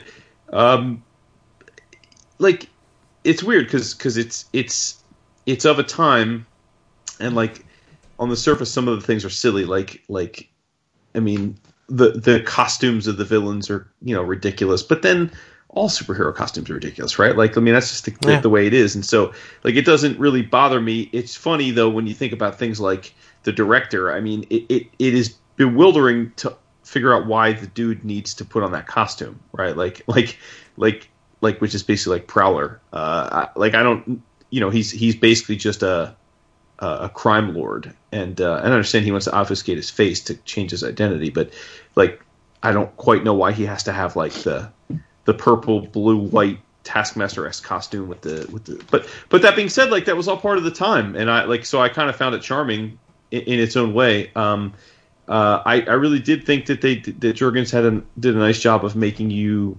uh, root for for him. Uh, I thought that the banter between him and some of the other characters and, and, and Skeets especially were, were great and definitely evocative of the later iterations of, of what I saw of Booster coming into this. Um, I mean, I agree with your opening statement, Vince, that this isn't like the Jurgens we see now visually, but but I I do think it was for its time solid. You know, I wasn't I, I wasn't like put off by the art. I thought the art was generally engaging.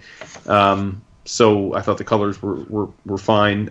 So yeah, overall I liked it. I mean, I I I admit that there are probably some word balloons that I skimmed over pretty quickly, just kind of like going more like, oh, I get I get what's happening here. Um, so I don't know that I read each and every word with uh, with with with great intensity, but in terms of like the vibe of the book and and the story arc, yeah, I was down for it, man. I really was. I I I think he's a pretty cool dude, and it, as you guys know, I mean, the Bwahaha era is just a massive, massive uh, white space for me. And this is just another reason why I think that I need to correct that soon with the quickness, because I, I mean, it, I don't know. I'm I'm with each passing year, I, I'm more and more convinced I won't. I will absolutely love it because all the characters that were in it in other iterations I like quite a bit, including Booster. So I, yeah, I'm, I'm I'm thinking I need to get with that. Maybe it'll be my 2021 Patreon sort of read along or something. Yeah, maybe Yeah. I'll join you on that. Yeah, All that'd, right, be, that'd right. be good. That'd be Oh, fun. nice. Very I good. just got to. Uh, Trixie needs to get away from her her aunt. Her aunt's no good. That's all. Yeah, yeah. Joni's She, bit she of need, pill. and, and she needs to to decide that. Uh, you know, you, you got to love Booster, or you got to hate him. Pick a side because you can't keep ping ponging back and forth. My man needs some. love. Yeah. Well, when I, I, I think maybe during the um, during the the Christmas break when we're off, I might um, dive into the the second volume because I don't think I don't I wasn't there when it when it at the very end. So so there's going to be some issues in, in the second volume that uh, that are going to be new to me. So I want to see want to see what happens. I do believe um, because e- even though it's the, the entire first volume isn't just a setup. I mean, yeah, we're introduced to Dr. Sue, who is working at Star Labs and is, is on Dirk's behalf is is working on a suit and um, and and perhaps a sidekick for Booster, maybe a female, uh, maybe that's Trixie. So you know, there there are things where um curious to see uh, what what the outcome is for some of it. Because aside from um, there weren't there were a lot of books where I think I was there up into up to Millennium, or at least I I'm pretty sure I bought all the Millennium tie-ins that summer, and um, but I don't think but but there were some some titles that uh, that I didn't stick with towards the end. Booster was sadly one of them, and I don't I that that, that I think was just a, a budget issue more than anything else. But um, yeah, no, that, that, for me this was fun. You love it. I do. You do. I'm happy. So there you go, another book of the month. And if you would like to participate in the book of the month um, concept, not next month's, In January, in January, it's, we're, we're all open for you. Uh, all you have to do is you got to join Patreon, and uh, we we float out eleven choices to our patrons, and they get to pick what the book of the month is each and every month. There are some months like this one where we just say, you know, no soup for you. We're going to pick because we're either under the gun or or there's mitigating circumstances, or we just have a concept going. But it, that's rare. We we usually let the patrons pick or choose the, the book of the month. This was probably the. Uh, this has been the year I think we've we've called the Audible the most. Definitely. I mean, I know we did it last time for Heroes. We did it that year uh, with Cosmic Odyssey. I mean, we've done it for we've or we even did it with Legion. But yeah, we, we've.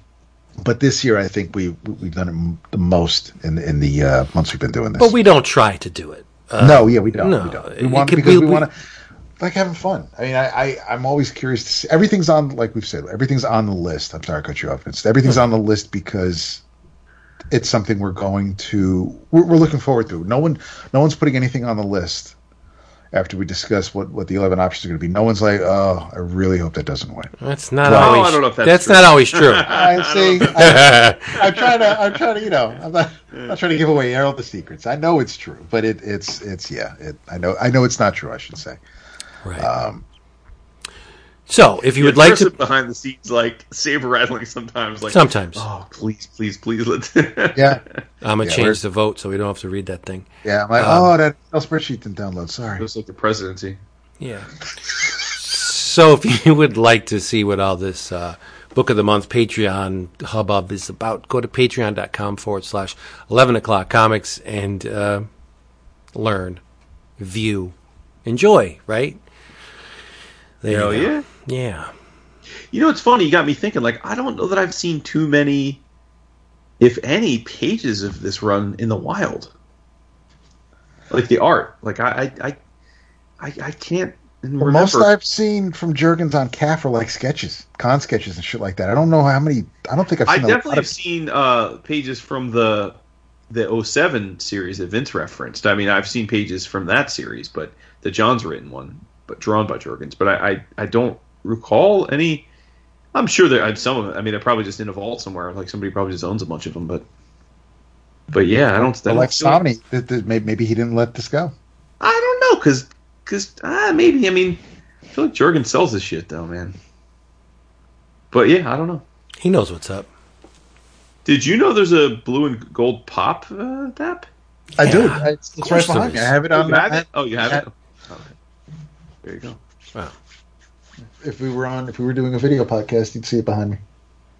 There you go, Okur. So what else do we have? I wrote a, read a bunch of stuff.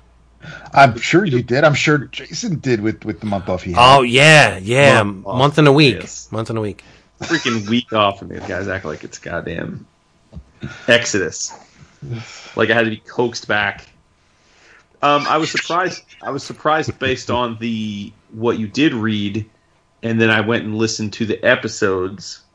Um, I was pleased that you hadn't discussed yet uh, Planet Paradise Nap.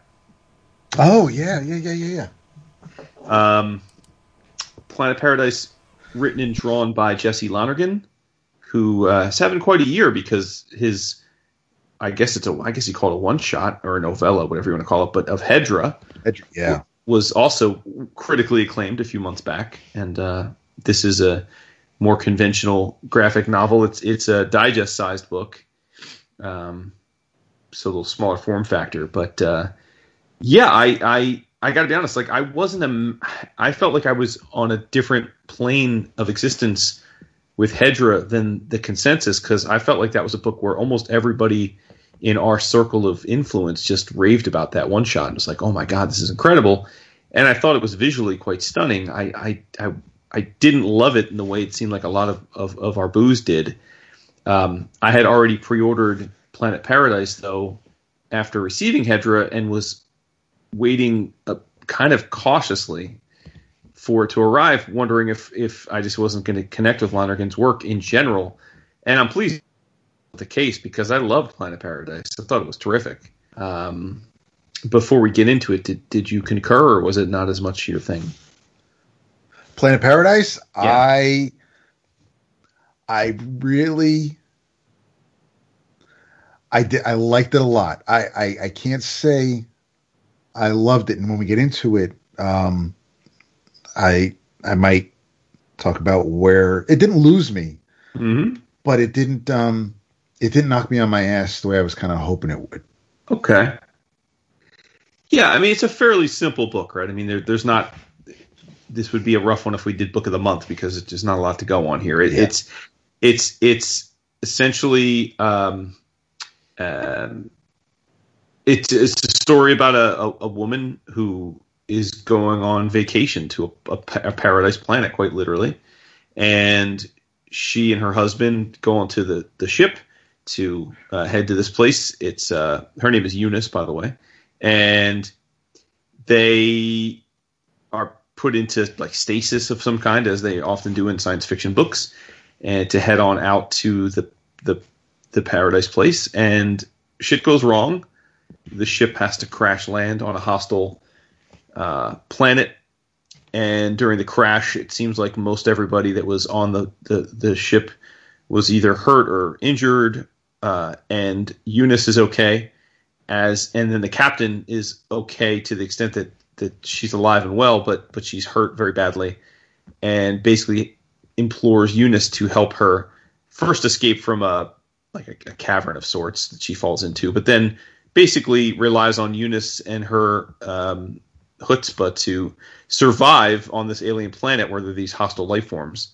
Um, and it's it's it's basically the story of this woman who was just about to go on vacation and she's got to kind of nut up and uh, be the heroine of this story because the captain is a do nothing. And and, then you know they they eventually um, they eventually through the the the constant heroics and machinations of Eunice managed to to, to escape. And um, and and and then when they you know they get back to civilization of course the the captain is heaped with all the praise for what a heroic endeavor she did to get everybody back um, from this place and uh, and then there's kind of an epilogue where Eunice and her husband are on another vacation and uh, she takes to arms and being a heroine again kind of alluding to the fact that she's kind of got it in her it's now in her system. She's kind of got a jonesing for being an action hero now. Um, it's it's in a lot of ways it's not. It, it'd be like what if what if Alien happened and Ripley and, and but you made a PG or G rated version of it, right? Like like it's Ripley without the attitude and the f bombs and the gore. Um, I enjoyed it. I mean, you know, Eunice is a probably a, a I mean, she's a black woman, probably in her. I mean, don't, we don't know her age, but she's probably roughly our age, maybe a little younger. And uh, she kicks all sorts of ass, and she takes, she suffers no fools. I feel like Eunice is someone that Renee would grok with. They're yeah, like of the same. They're like of Yeah. the same mold, I could definitely Yeah. see, see right? see- suffer, suffer no fools. and- Just yeah. take care of business. Yeah, I could be Um, Peter. She'd definitely be Eunice. Yeah, and uh, and I liked it. And I think that that uh, Lonergan is a really interesting cartoonist. Um, I think it's a pretty minimal line at times, but then, uh, and you saw a lot of this in Hedra too. So like visually, Hedra was beautiful as well.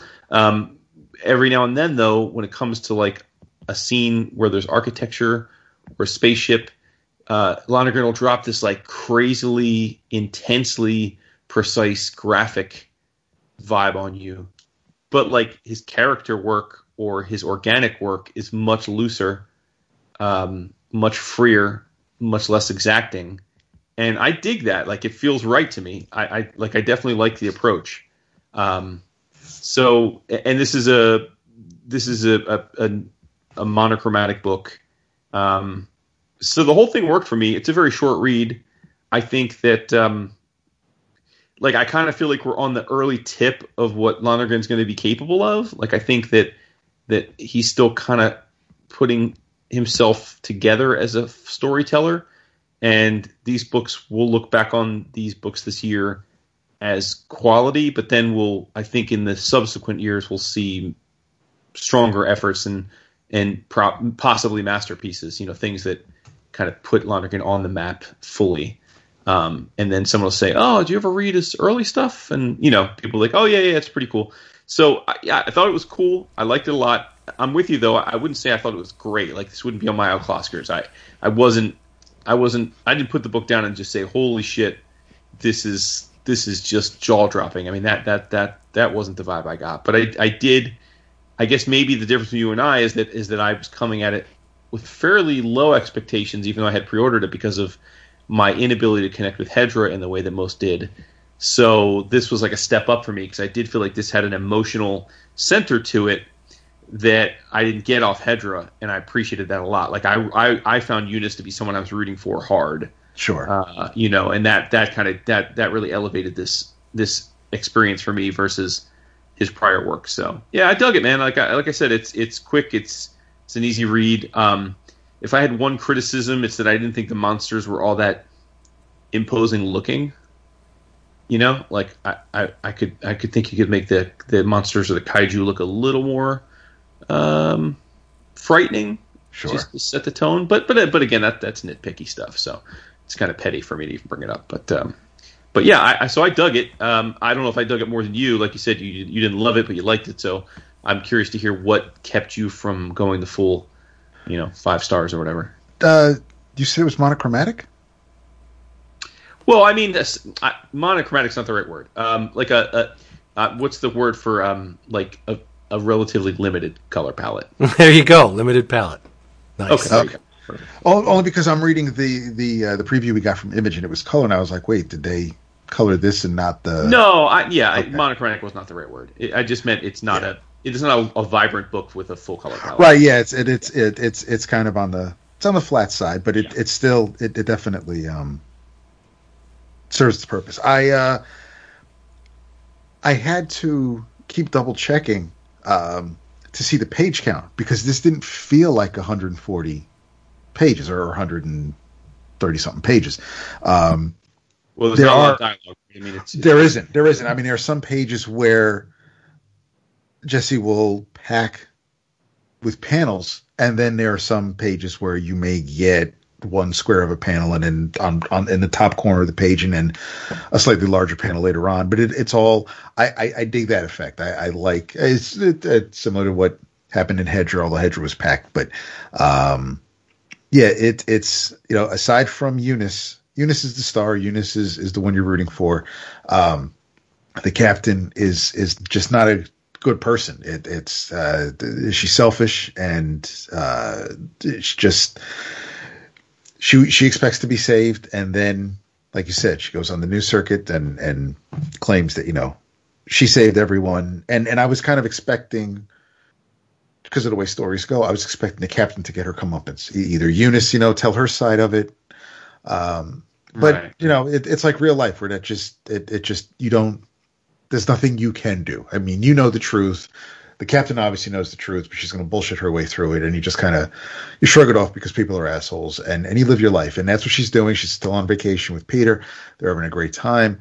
Um, although Peter is it, it, it's it's a cross between being protective and um, thinking you know better, and and you know, oh no, you shouldn't go on the safari because uh, it it might be too dangerous for you. I'm sure you're you know you'll stay safe, but I'd I'd be beside myself if I didn't stop you from putting yourself in harm's way. I don't want to do I don't want to be in a position where I told you so, and um, and that that's a real thing for some guys. And um and there's um she obviously isn't listening to him so they go on that safari um shit goes down and that's where we kind of leave it and, and I, I dug that i you know if, if we never read another story about eunice again at least we know her story up to that point but but you kind of have an idea on on how her life is going to be now and um and i'm cool with it i really like the look of the book it's um it is. It's it's it's a real easy read. Everything's pretty much straightforward. There's no there's no guessing. You're not um. There, there- there's nothing to wonder about. Everything is Yeah, uh, there's the- not a lot of subtext in this. no, exactly. Yeah, the, the way people act or what they say, it, it is what it is, and um, and it is. I mean, from start to finish, it's here's here's a couple going on vacation. Shit happens, and you know it, it's she rescues herself and and and the remaining passengers, and um, and then it just you know they live their life, but um, there's there's there's no there's no subplot about any any evil person. Nobody was sabotaging the uh, the ship, and and and there's there's no nothing secretive or spy level about it. It's it's a pretty straightforward um, story. I I did I really liked it. I think I, I think where the part that kind of makes me um, stop short from from giving it five stars is uh, is probably just just my take on maybe where I thought um, things. I, I think maybe I just wanted to also see some things from Fletch.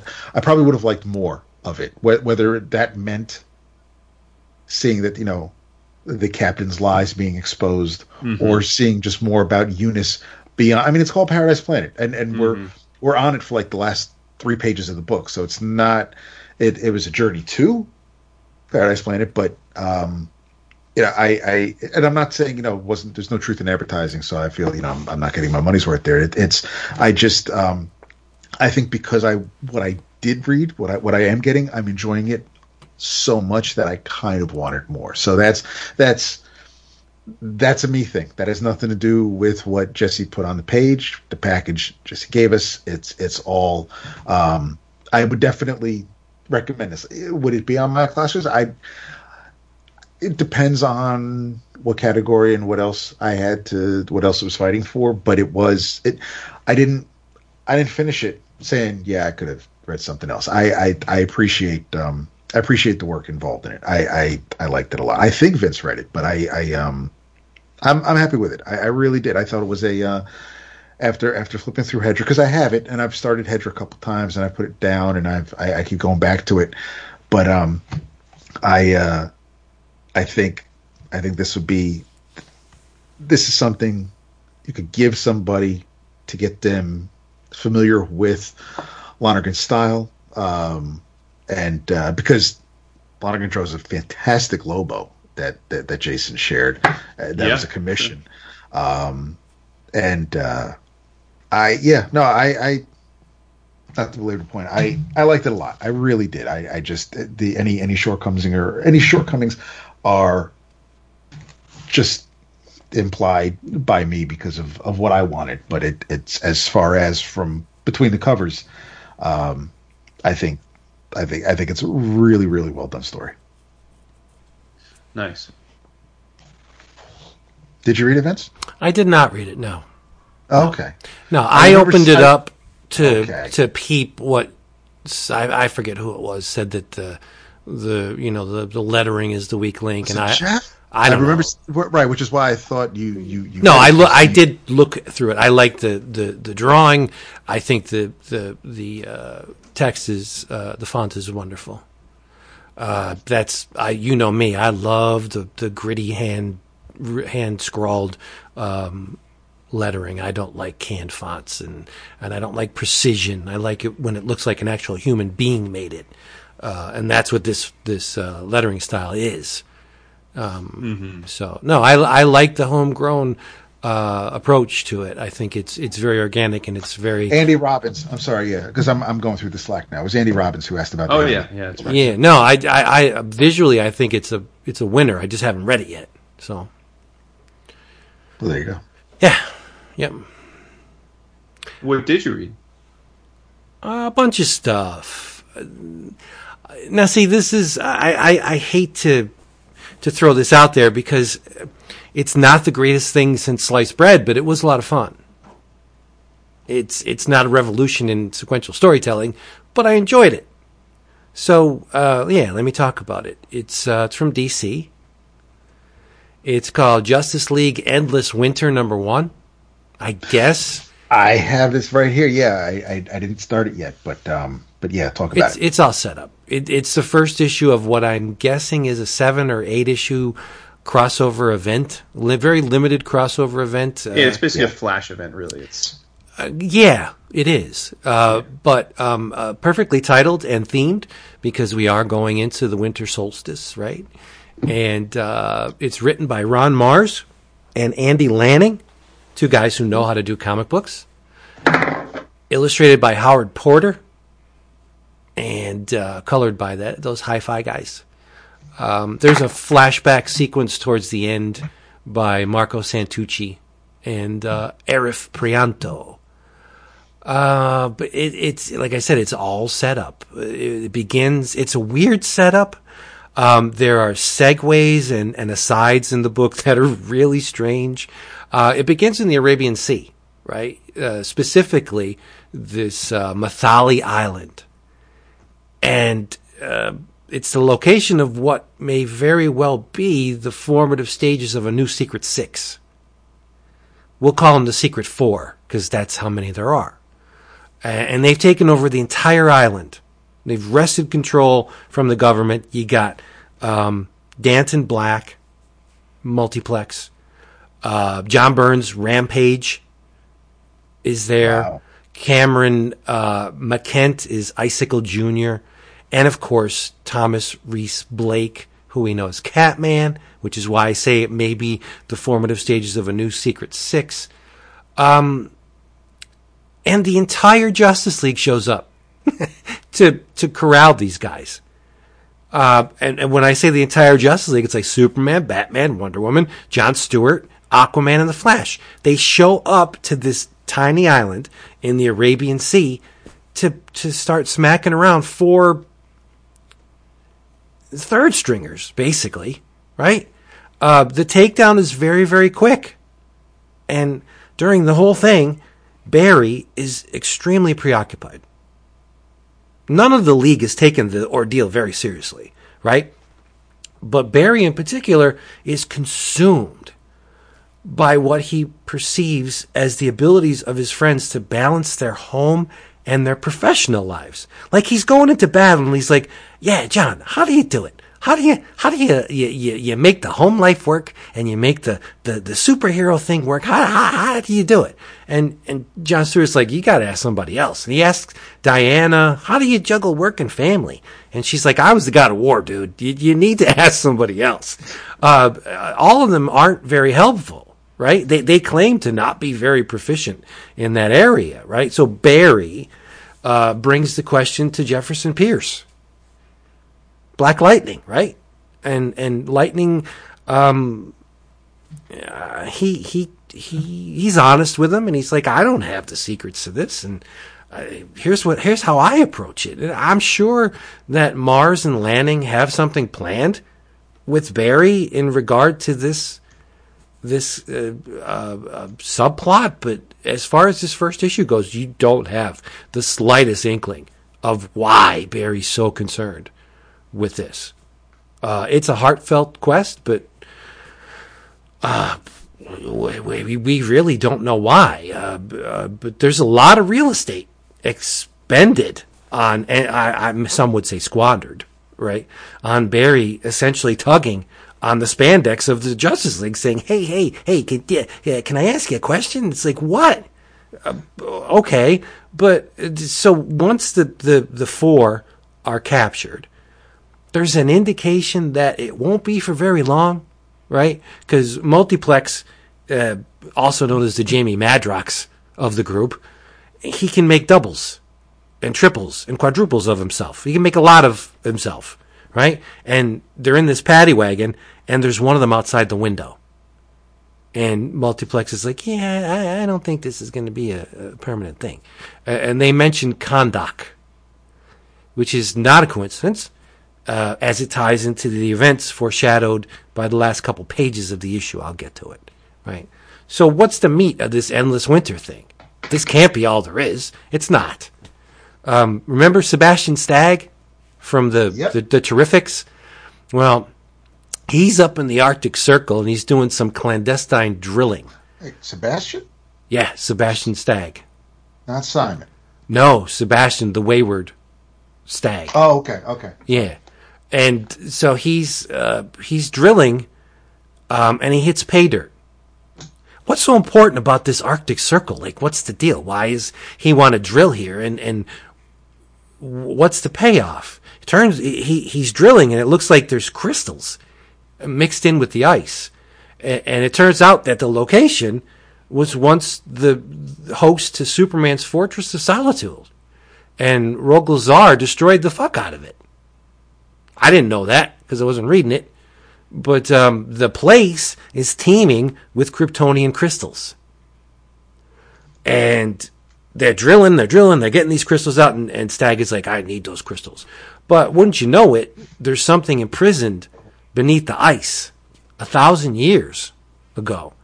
And the effects of the Kryptonian crystals and its release uh, out, out pops this thing called the Frost King. Who's the Frost King? I didn't know who the Frost King was. Um, there's a, that's the subplot that goes at the back of the issue where uh, Hippolyta, Black Adam, Viking Prince, and here's the weirdest thing of all, Swamp Thing. Now, when you're talking a thousand years ago and it's Swamp Thing, I need to know who the Swamp Thing is, right? But anyway, so you get these these four heroes. They imprisoned this Frost King in the Earth, um, and now that he's got the residual energy of this Kryptonian crystals, he's pissed, and he erupts out of the ground, and he the Justice League fight him, and he manifests these these cool ass looking creature minions. Like there's a there's an ice wolf, there's an ice spider, which is really cool. Like spiders are cool, but if you make an ice spider, it's even cooler, right? So the battle goes down and it escalates, and the Frost King curses the Justice League. Ah, fuck you. And he blows up, or the equivalent of, of blowing up. And the world is blanketed by extreme winter. Everywhere. It's super cold, unseasonably cold. Like, we're talking like 50, 60 below zero. And it's snowing in places where it shouldn't snow. And so it begins, right? Again, did this impact me any way beyond, wow, this was cool? No, it was fun. Um, I'm looking forward to seeing what happens next, but the main hook for me is seeing who this Swamp Thing is, who or what this Swamp Thing is. Because you're talking a, a thousand years ago. The the new 52 Swamp Thing is a big gaping black spot for me. I only read like six issues of it. So maybe this was detailed in, in Snyder and Company's uh, Swamp Thing. I don't know. Couldn't tell you. Uh, but uh, there's one uh, panel where Black Adam is looking. He's he's very regal as Black Adam tends to be, and he's got his, his arm on the on a on a railing. He's looking out, and he's like, "Ah, crap."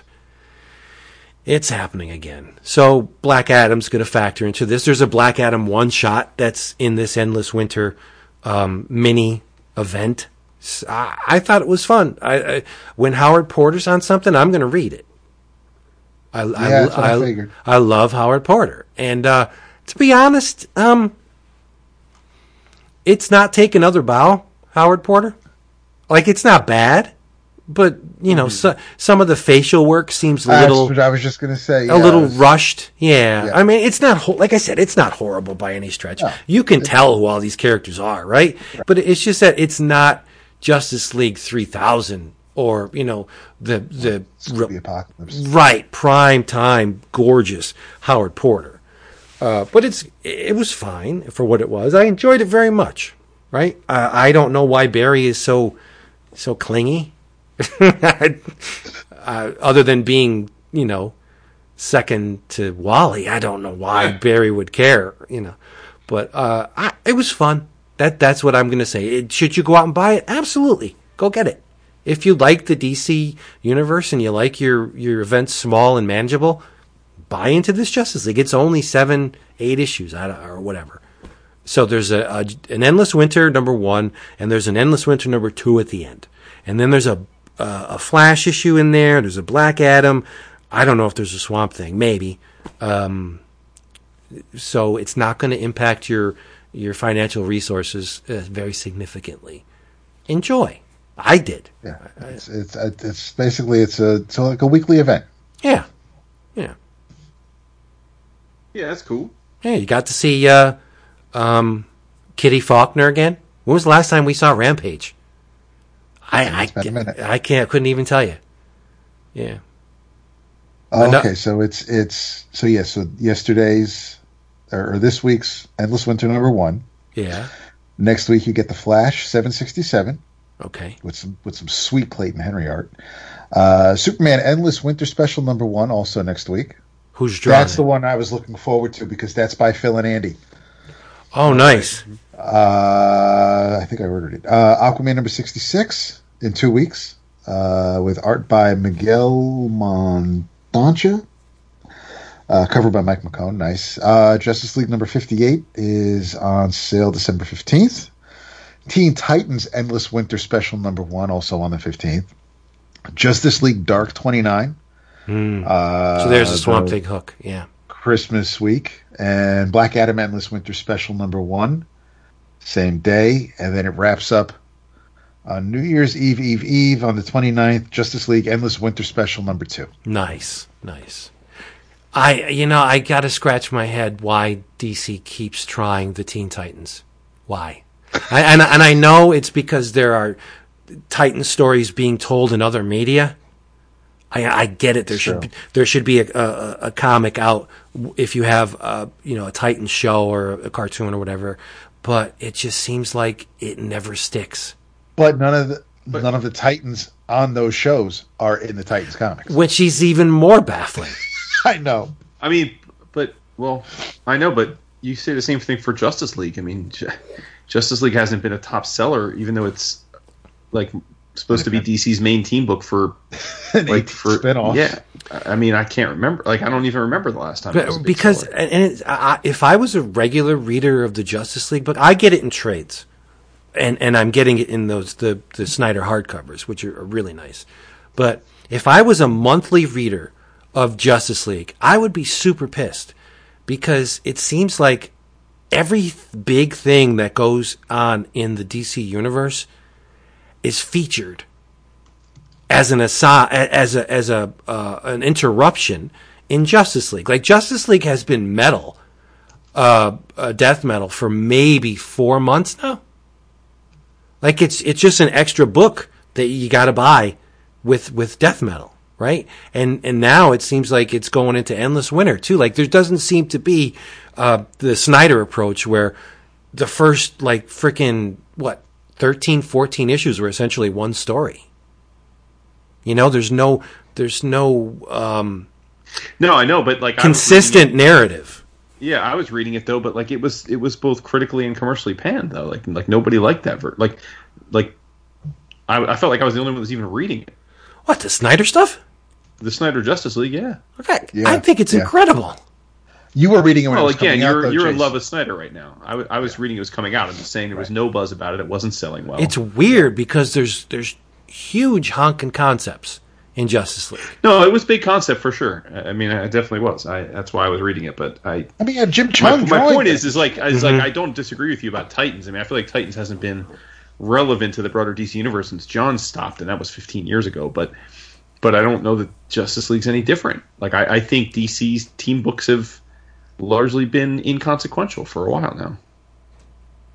Well- and by the way, Marvel's currently in that situation. Right. Avengers and Fantastic Four have collectively never been this this irrelevant. Right. When you have a, And- a powerhouse writer like Jason Aaron on what is essentially the cornerstone of the Marvel universe, and it doesn't sell, there's something wrong. Listen, I, as someone who makes my living investing in things, I would have lost a lot of money if you had me take a position on Jason Aaron doing Avengers. I thought it was a no brainer, and I thought it would be an all timer.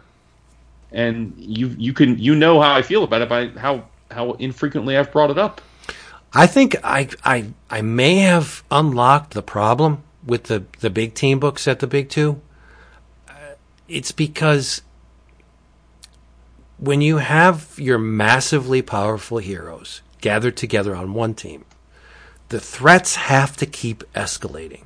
Right. It just it just makes sense that if there's a team with Superman, Batman, and Wonder Woman on it, you're going to need something that's very significant to threaten these heroes. Same thing with with Marvel. If you have Thor, Captain America, and Iron Man on a team, what could poss and you know and and and so on? What could possibly be of any significance to these three heroes? So. In, you can't have the, the threats keep escalating. So what they've been doing in lieu of that is what Aaron's doing and Johns to a certain uh, Snyder to a certain extent. They're playing with the mythology of the Yeah. team, Yeah. like like the the the the the uh, uh, primeval Ghost Rider and the prime Yeah, like the- all the these 1 million BC Avengers. right all these these older versions of the, the the current heroes and it's like i don't think that goes over well with a lot of people when, you say oh this team that you've loved for all your life there was another one before like why have we only hearing about this now right Yeah. why have they Well, I only mean, Spider Totems was such a success. Yeah, uh, No, I'm being facetious. Right. You know, I mean, So- no, I, I mean, I have a trouble with it. I mean, I know it's, I know comics are supposed to be ridiculous, and I know that we love suspension of disbelief, and I feel like we all have a fairly wide net that we're willing to cast. But I don't get what Aaron's doing. Like, I don't get this idea that there were these totems of the Phoenix and the, you know, and and and a Thor and a Black Panther, and that they existed in like pre-human days as world heroes. It just doesn't. It just feels completely non sequitur. if It- they were if if they had any kind of significance in the time stream we would have seen evidence of their yeah, existence absolutely, yeah absolutely. yeah So. but the, the and it's know, all building. I I guess we're, we're about to get because and I'm I, I foolishly continue to buy Aaron's Avengers because I have I'm, and I say foolishly because I'm way behind on it. But what I gather from the solicits, we're about to get effectively the Avengers version of uh, what we got with the X Men a few years ago when they all turned into Phoenix. Yeah So we're going to have multiple Avengers with the Phoenix Force, Mm. and maybe it'll be dope, right? But maybe it will be. I, I so I'll, I'm not going to yeah shit on it before I read it, but it does feel like hella derivative, right? I mean, Right. Like what it was like what four or five years ago. I'm trying to think. I can't think of the, what was the name of that event. The when the we had the five five X Men all getting the Phoenix Force. Um, That, that was the output of uh, AVX. AVX, exactly. Yeah. So it's like, and that was Avengers versus X Men. So like it's even Right. feature. Was So it Axis? Maybe I don't remember. Yeah, but but either way, like it's Yeah. it's schism it's Schism. I don't- oh, schism. There you go. Um, it, it yeah, I don't know. Like it, it is baffling because there are a few writers and comics where I universally have loved their output as much as I have Jason Aaron up until this point.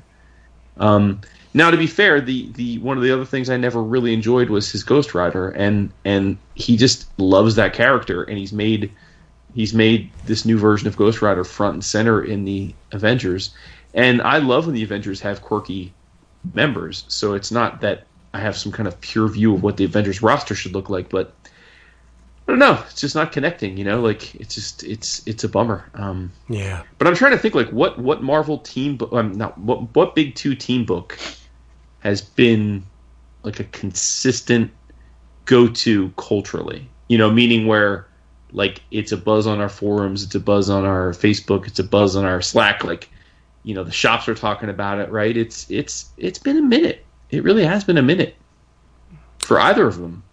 Yeah. I can't even think of a book. I mean, the aside X-Men from hot right now for the, but that's Yeah. the first time in a decade. I mean, the, the X Men are hot because of Hickman and and House of and House of X Powers of Ten, but that's a new thing. Like that just that just became a reality after years and years of, of not being the case. Right. Because Bendis took over the X Men and brought the old team to the future, and that was supposed to be a big deal, and that went on for a long time, and that wasn't that didn't make X Men must read for most people. You know, I mean, the FF has the FF ever been in this story of a state in terms of its importance to Marvel proper? And I mean that like ever has it ever been this irrelevant? Uh, Maybe when Robinson. I mean, I guess when they got rid of it, but I mean, yeah. after after Hickman, Rob Paul didn't, didn't uh, James Robinson write it for a bit? did Did- Beg- wasn't he the last writer on the book before it went away? did when that caused Bagley them to get draw rid it? of it and say, you know what, let's what? Yeah. I did Bagley draw it at that point? Or I mean, did he do the covers? Because I remember there's a, No, that, that was that was uh, Leonard Kirk. oh. Yeah, Leonard Kirk, exactly right. Yeah, No, it's it's sad that, that the FF is so uh, extraneous to the Marvel universe. And We've it- always said. I mean, they what would you I- I- what would you say are the most important teams at the big two? I mean, we would all agree: Avengers, Justice League, Fantastic Four, Teen Titans, X Men. Yeah. So why you keep putting the Titans in there? I think the Titans are so irrelevant. it's not No, even no, funny. I, no. I disagree. I mean, I'm saying in terms of what people would perceive to be important. And- but Alright. but I mean, but it's and and you have to. I think you have to go back to. Now your mileage may vary, but but for me, the last time I felt like the teen, the Titans was a a must read book where it also was important to the broader Marvel uh, DC universe was when Johns was doing it, which was going on 20 years ago now. Like right, like Yeah. at least 15. yeah. Um, like I said, X Men comes and goes, but it had been about a decade, and that had a lot of good. I mean, there were a lot of big names thrown at that, right? Bendis did a long run, Fraction did a long run, and really none of those felt like they were must reads. Um, Hickman's does, but that's a new thing. Um, and you know there are pockets, right? Like like Remender's Uncanny X Force was cool, but that wasn't the X Men. That was a different team. Um, but Justice League, I mean, man, I when was the last time? I mean, are we talking Morrison? Like, was the last time that that Justice League was something everybody read and talked about? Am I forgetting a, a more recent run that everybody was all about? No, because after after the Morrison run, and I mean, because the Morrison run that that volume ended um, right before Infinite Crisis. It uh, the the fa- the last few issues had tie-ins to Identity Crisis, and then it ended when Infinite Crisis started. That was that run. Um, right. After that, you had Meltzer kick off a new series, a new volume uh, with the Ed Benes art, and then Oh yeah. and that Yeah. had the Lightning Saga team uh, with with with, with the Justice Society Right. book, the JSA I book. like that. I like that. Um, but then that didn't, and that, that was also when when McDuffie wrote a couple of issues because he brought Icon into Yep. the book. Yeah. Um, But that was short lived. That was that was very short lived. Yep. Uh, then yeah, then after that, then then event, and then we we eventually get the new Fifty Two and and and Johns and Lee doing Justice League, but yeah, Yeah. It's, So you're it's right. hard. Maybe maybe maybe it's hard to have all those iconic characters in and ongoing and hold people's attention these days because we live in a, an era of events and people have event fatigue. Right. And how do you have an ongoing book where these characters need to be involved, like your to your point, that can supersede what we just are fed with a big giant event every six months to a year? Yep. So maybe that's all part of it. Like, Well, just- look at the, to- the storyline that ended the New Fifty Two, the friggin' Darkseid War. Right? That Yeah. just I think it's just it, how much bigger can you get? and it has it's it's like no offense, it's it's like your your your your, your stock market and your you know your quarterly earnings, where every quarter has to supersede the the one before it, it has to be bigger and better and and oh Mm-hmm. Yeah. wow, and you just can't do that. It's it's it's Being un- a great investor is all about understanding expectations, not not not not results. Yeah. Mm. Right. It's just untenable. You you cannot keep, uh, you know, magnifying and, and multiplying the threats. It's just there's a point Right. where it's just like, what is God going to come down and and you know poke Superman in the chest? Back up. It's whatever. I don't, Is I there don't know. someone working today? Maybe we're not the best to answer this because we read a lot of freaking comics, but like I'm wondering, is there some creative team that could be brought on to Justice League where everybody's like all in? Like, holy shit, I got to give this a read. You know, um, I'm not sure. Like, I'm not even sure that exists anymore because, I mean, Bendis coming to DC. I think we all thought of it as the biggest news of the comic news of the year that year and certainly DC thought it was the biggest news of the year.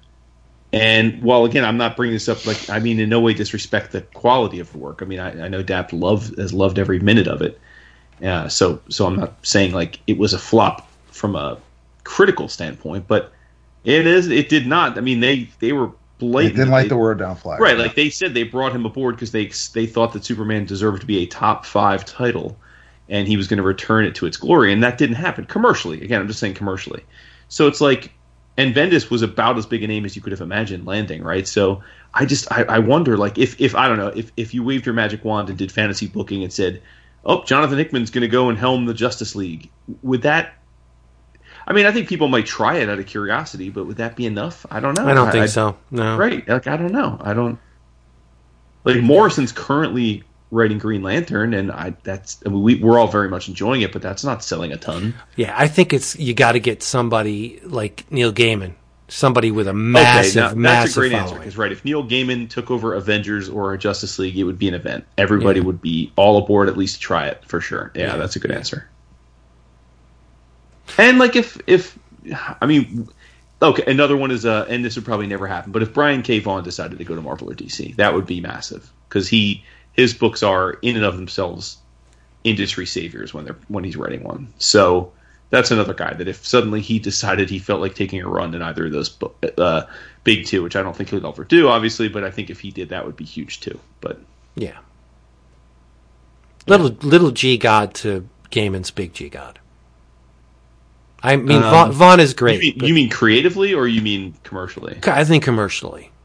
Yeah, I think it's Well, hard. I don't know, dude. I know, I think it's hard to eclipse Gaiman. He's got a massive following. Yeah, yeah. It's. I mean, we all as I don't know, comic because, like, fans. Ga- BKV's comic work in the last decade has far outsold Gaiman's. But admittedly, Gaiman doesn't like put out stuff regularly. He puts out Sure. Yeah, but no, I, no. I mean, I'm not gonna. Well, listen, I'm not gonna get into a debate about the significance of Neil Gaiman. So, I mean, I'm, I'm fine with that. Like, I'm, I'm fine with conceding that Gaiman is uh, probably a bigger draw to than just about anybody. But, but BKV is right there, right? And I guess again, you know, not, and and probably Kirkman, right? Like, if if which just because of the novelty of it, people would be so baffled after all these years and all of his besmirching the big two. If he suddenly said, "I'm writing Justice League," people would they would try that. They were they would that would sell massive numbers for the first arc to see if if if he had an interesting take. But again, that's it, that's interesting and noteworthy because we think it'll never happen, right? Like that's what makes it.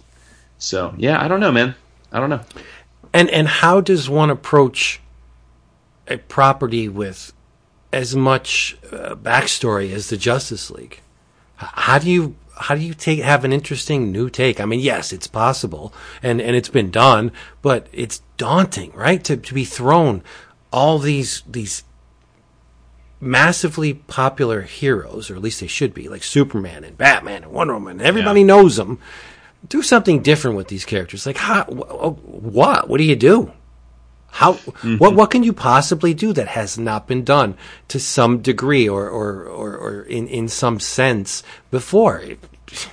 I, I I would not relish the idea of of having to work on on either Justice League or the Avengers because you know you're in the shadow of so many talented people that have come before you, all who had singular, you know, unique voices. And yeah, okay, I could I can, you know, maybe eke out some enjoyable storyline, but it's not going to be anything earth shattering like like what Yep. we've we've had. I don't know. I, I I think it's a losing proposition at this point. I'm you know me. I'm not a fan of team books.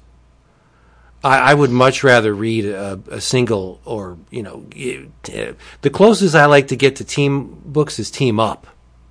Like mm-hmm. you know, give me two great characters and I'm good. But w- when you have like the the cosmic event team book, then I'm I'm good with that because you, then you need Yeah, that's what I was going to say. Like, I think I am a team book guy, and I think that some of the there have been some great runs in in our time doing the show, but they they aren't the preeminent teams. They're you know they're they're the Guardians, right? The Right. The, the, the there's the the Se- the Secret Six was a phenomenal.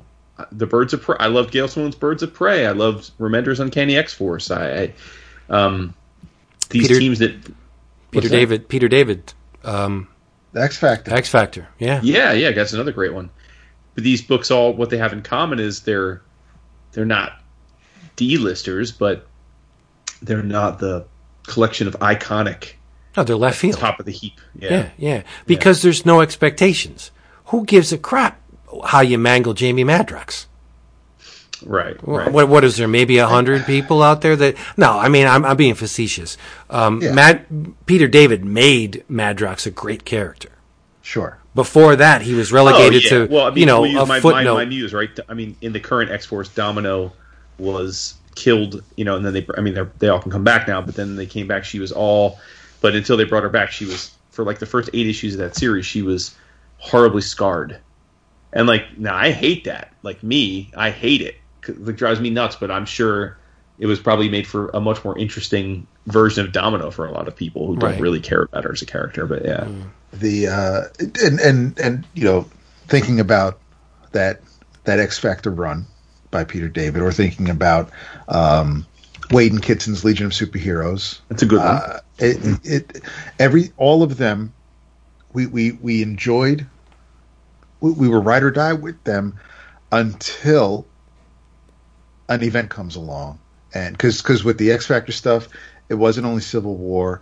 There were some other th- th- there were Secret Invasion. ti- right? And and and with the Legion stuff, they interrupted it, and then they brought Supergirl in, uh, it, and it just it it it things just end up losing a step. So even even though you're enjoying the and the Guardian stuff, I mean the, the Abnett Lanning and and Pelletier Guardian stuff, I mean that that came out of Annihilation, and all of that was great until Marvel decided to have another event, and causes to uh, it just it, it kills the momentum. And I get it if things are, I I love I love team books. I you know the especially especially in the 80s whether it's i mean for me with dc is whether it's just league of america or all star squadron or the teen titans um i'm there for it and it's never i never looked at it as a i'm getting more out of a team book than i am just reading marvel team up with two characters or even just amazing spider-man with just the one character i i always appreciate how it, it, it all depends on how, on how the characters are are handled. How you know if if why I, I, I'm I'm so with Jason when it comes to making sure the Titans are mentioned when we talk about relevant teams. Not yes, mostly because of what Wolfman Perez did. That, that Sure. that's never going to be erased. And I was there for the Johns and McKone Titans run. Um, because that was that was a bit of the old and the new. It was the the, the you had the old guard with, with Cyborg. Yeah, that was one of my and Beast gateways Boy to and DC. Starpoint. I mean, that's right. That's when I was remember getting that, into it, and and that was great. And and we even had some scenes from then, like the, the the Titans of the Future, where uh where, where you had um Tim as Batman and Conner as as Superman. Um, but even that didn't last. And then they also, I mean, Right. because even there, there was the Outsiders by um by Winick and Raney, and I enjoyed the hell out of that as well. Yep. And but but Yep. unfortunately, you know, then then you get Same get thing like on Marvel, with- like with Thunderbolts and Exiles. I dug a lot. Yeah, and, Those- and those are two books that I've never. I, I've I've read a little bit of Exiles here and there in the various volumes over the years, but Thunderbolts I never. I I I, I didn't read any of the original stuff, and yeah, even when Jeff Parker or or Ellis, I Yeah. Thunderbolts is a huge white space for me. Justice Society of America. I mean, to me, that's uh, phew, I, Johns' run there was. I just fucking love that book. I, Titan, Titans just don't make sense. The book doesn't. you mean? it- it- to have a book called The Titans or Teen Right. Titans, it doesn't make sense. You have Dick Grayson, who was Batman, and now he's going to be relegated to a, a, a member of a team that you know, uh, or you have Starfire, who's massively powerful. You took out Cyborg and put him in the Justice League. Yeah, that- that's Wally's the only Flash, right? So, so you have these. No, seriously. And then that's the problem. If you don't have the core team in the book, nobody wants to read it. And the core team is redundant. They're not teens anymore.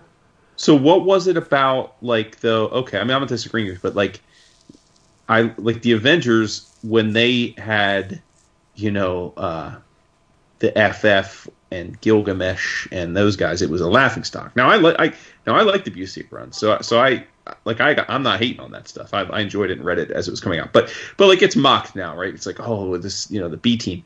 But yet the Bwahaha era was a B team and it's fucking revered. Like it's it's revered. So Because it's is all in the answer to approach. this is that's what I was just going to say. Is the answer to this keep it simple, stupid? It really just comes down to the creative team. Like sometimes they they're inspired, sometimes they're not. Like G- Well, they- Giffen and, and company on, on Justice League, they there was They- no uh, safety net. They were just like, do whatever the fuck you want. The book doesn't sell anyway. Just just do Well, it. The thing with the thing with the Wahaha stuff was that there was no. Now that you had Crisis and you had a Wonder Woman's origin was redone, and then because Justice League spun out of Legends, and when Legends started, mm-hmm. Byrne had already rebooted Superman, so Superman and Wonder Woman were never in, in this new DC universe were never in the original lineup of the Justice League. So they so so you're going to give the creative team a Justice League without two of the heavy hitters. And and they this is who this is who's going to be in your team. And and and yeah, I mean when you look at characters like Blue Beetle or Booster Gold or Red Rocket 7 or Captain Marvel, it's like you know, there's uh, you they they they already did. They didn't. The creative team didn't. But but the Justice League book ended. The previous version ended on a dark note with Despero killing Vibe and Gypsy and ever and and so Right, you know right. they they they destroyed the, that Justice League, the Detroit era. So they they did the dark stuff and and you know why not? It, it's like it's like you can either go back, pick up where we left off, and continue. It's, it's the '80s. Like we we're either going to stay dark and gritty, or we we do a 180 and and we just have fun with it. And and it just it it clicked. There was there was plenty of other places to get to get dark and gritty. And and- Right, and, right. And and, and Maguire's work, it- you couldn't have had, you couldn't really have a serious book. With Kevin Maguire drawing it, it, it doesn't. It, it it's it's beautiful. I mean, he, he's going to draw whatever beautifully, but you know, you're not going to get Kevin Maguire's not. I, I'd, I'd be interested to see how it would look, but that's not that's not the guy you go to when you need a book like Year One or Dark Knight or or any or Watchmen. Like yeah, that's right. not- That's like it's like right, yeah, yeah. Like you're not gonna like Russ Braun's not gonna draw fucking you know Uncanny X Force. You know what I mean? Like like yeah, some guys just don't. yeah, not the way Opena did or anything. Right? Yeah, exactly. I don't have the answers. Yeah, I don't and think again, anybody maybe the answer is just like it can. It there's just time and place, right? Just Yeah, every now and then a creator gets paired up with a property that they feel inspired by, and it, it becomes magic. I mean, you you had when when um before Bendis came on to Avengers and disassembled it. You know, Captain America was written by Kirkman, and this was before Brubaker took it over because you also had the Priest, Captain America, and and Falcon spinoff. Um, you know, uh, Jurgens had done Thor, and then Oeming had done Thor, and then Thor went to Ragnarok. So so Thor was off the table. Yeah, table Thor's off the table. Yeah, um, you know, so, so Marvel was kind of like they, so yeah. Bendis brought and, and again, I'm I'm I'm completely with you, Vince. Like, no, I don't I don't feel that, especially Spider-Man, but definitely Wolverine. Like, they're not they're not Avengers. I don't No. know. I, as much as Does as not belong. as Bendis had with the characters, as much Yeah. you know, he told the team story he wanted to tell. People bought it. People loved it. The Finch art was cool. Things looked neat, but it it um there are just some characters that don't sit right with me, and and as far as being on that team, but you know, Bendis brings brings everybody together. Um, that's you know, you, just some things just kind of click. It's it's you know the right place, right time. It it's when when you when there's nothing nothing really going on. I mean, Like you said, you don't have the answer. I don't think it, when before before Jason Aaron took over Thor, what you, you had the JMS stuff, and after the JMS run ended, you know he came back to tell his his final story, but but that was like like there wasn't really the, the Aaron stuff could have just after those 18 even before those 18 issues was up with, with, with, with God of Thunder like that there was no way to know that the Aaron stuff would click or that it would go on for the years it went on. So, you know, it we're in an era where a lot of series is over. Everybody just writes for 12 issues because they don't think that that's that that's that's the story I want to tell. It's 12 issues. That's as many issues. That's that's as many readers as we're going to maintain, and we're done. And then somebody else can pick up. Um, you know, sometimes you get lucky and and shit clicks. Other times it's just it's you know it, it it's a whiff like the recent Agents of Atlas, which spun out of whatever event that was. It, it's it, it, and you can only go back to the well so many times. People like to, you know, if you gave me Agents of Atlas and it was anything reminiscent to the Jeff Parker, Leonard Kirk, Gabriel Hardman stuff, you know, I, I'd be there for it. But if you're giving me Agents, if you're just calling it Agents of Atlas because Jimmy Woo might be somewhere Yeah. in the book and it's a bunch of other characters I've never heard of before, that's you're you're just hoping that I'm going to latch onto it because of the name, and I'm I'll you know Yeah. you, fooled me. it didn't work for me either. I, and I, I think and now that we're talking, another um, thing that effectively squelched the team book is the event. Mm-hmm. Right? That's Uh, what I'm saying. Yeah, the, the the big two love their events. Well, Marvel more than DC, but if, you have a, a, a biannually or, or a quarterly event, which is essentially a giant team book, right? What the frig do you need the, the ongoing team books for? If if only to make uh, the the readers buy more books. If you have a, a storyline that's that awe-inspiring. Why don't you just have it in the pages of Avengers and or you know Justice League? But no, you have to launch your event, and then you launch your event book. You have a teaser for the event, then you launch the event book, and the event book spills over into all the ongoings. Uh, while continuing, like, why not just put it in the pages of the, your ongoings? I know the answer, you know the answer. Then less books would be sold right? But who's buying them anyway? But I just I just think that the the event meta- mentality was one of the factors that that you know put a giant wet blanket on team books because it's, it's the same thing, right? Why should we read this stuff when you know we're going to get the event? And Yeah. uh, I just I just don't understand.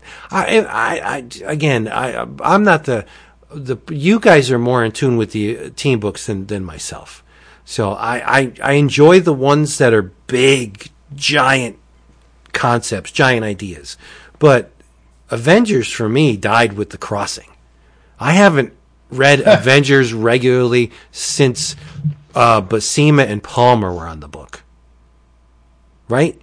Uh, I, yeah, like the, there's the there's the exception to the rule, like no surrender and stuff like that.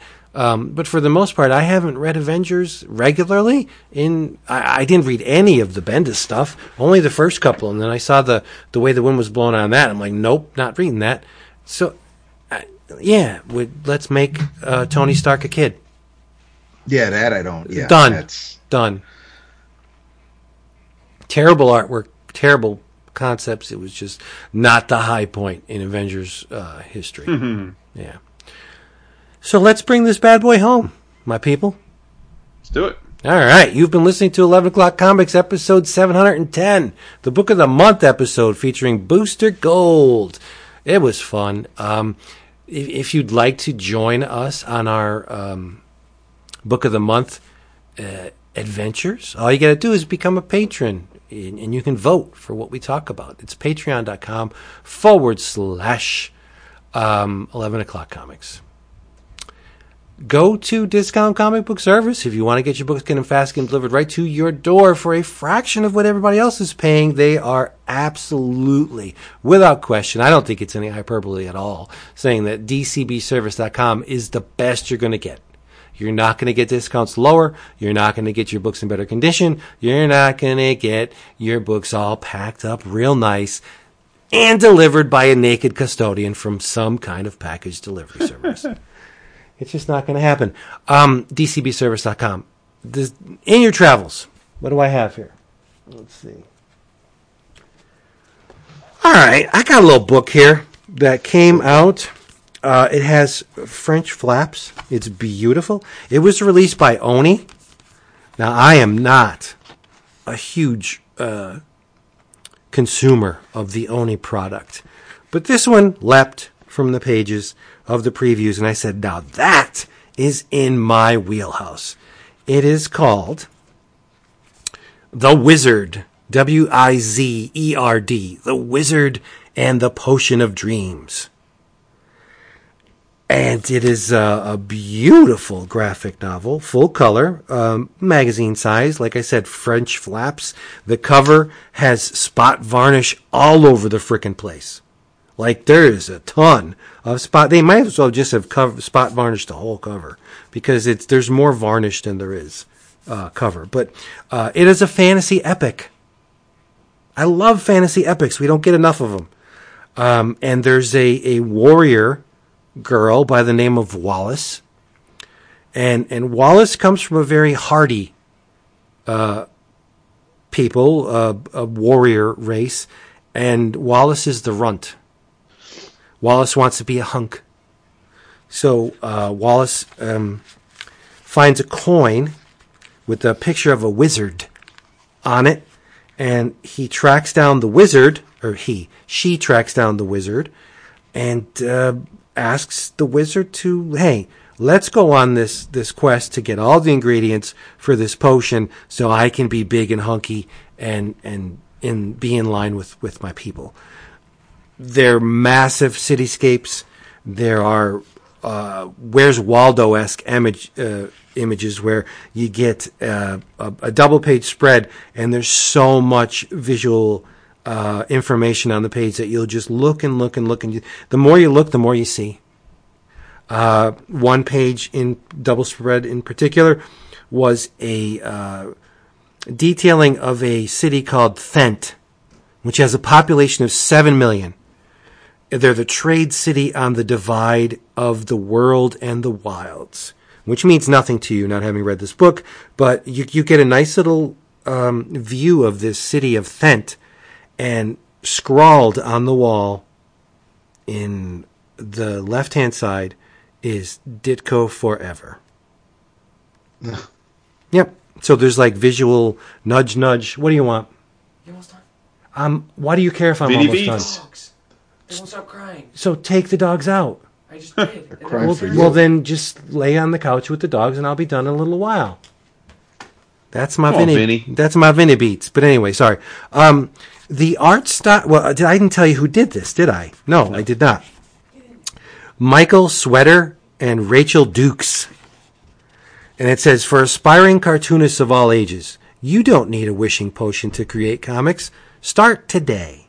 Uh, the art style is, um, well, I'm going to take the low road and, and the easy road and say, well, it's very adventure time, and it, and it is in the adventure time um, approach. But I, I, I'm looking at this work and I'm thinking, where have I seen this artwork before? It's very reminiscent of something, something from from from my past. Like what? Uh, It's it's very puffy and very organic and and um, uh, globby in some spots, and it's just the the the the, the The the characters are very pliable. I'm like, wow, where have I seen this thing? And it reminds me of um, mid '70s Nestle's Quik. This is weird, I understand, but Nestle's Quik on the packets of the strawberry and the chocolate Quik, they had the spook group. They had monsters. Like there would be a Frankenstein analog on the back of these these packets. Uh, there, of course, there was a Dracula and the vampire. The vampire had its hands up, and there was lightning bolts coming out of its eyes. There was a Bigfoot and an executioner, and the the drawing style is very close to what was on the, the backs of these Nestle Quik packets. Like I, I would buy, my mother would buy the Quik, and I would save the packets.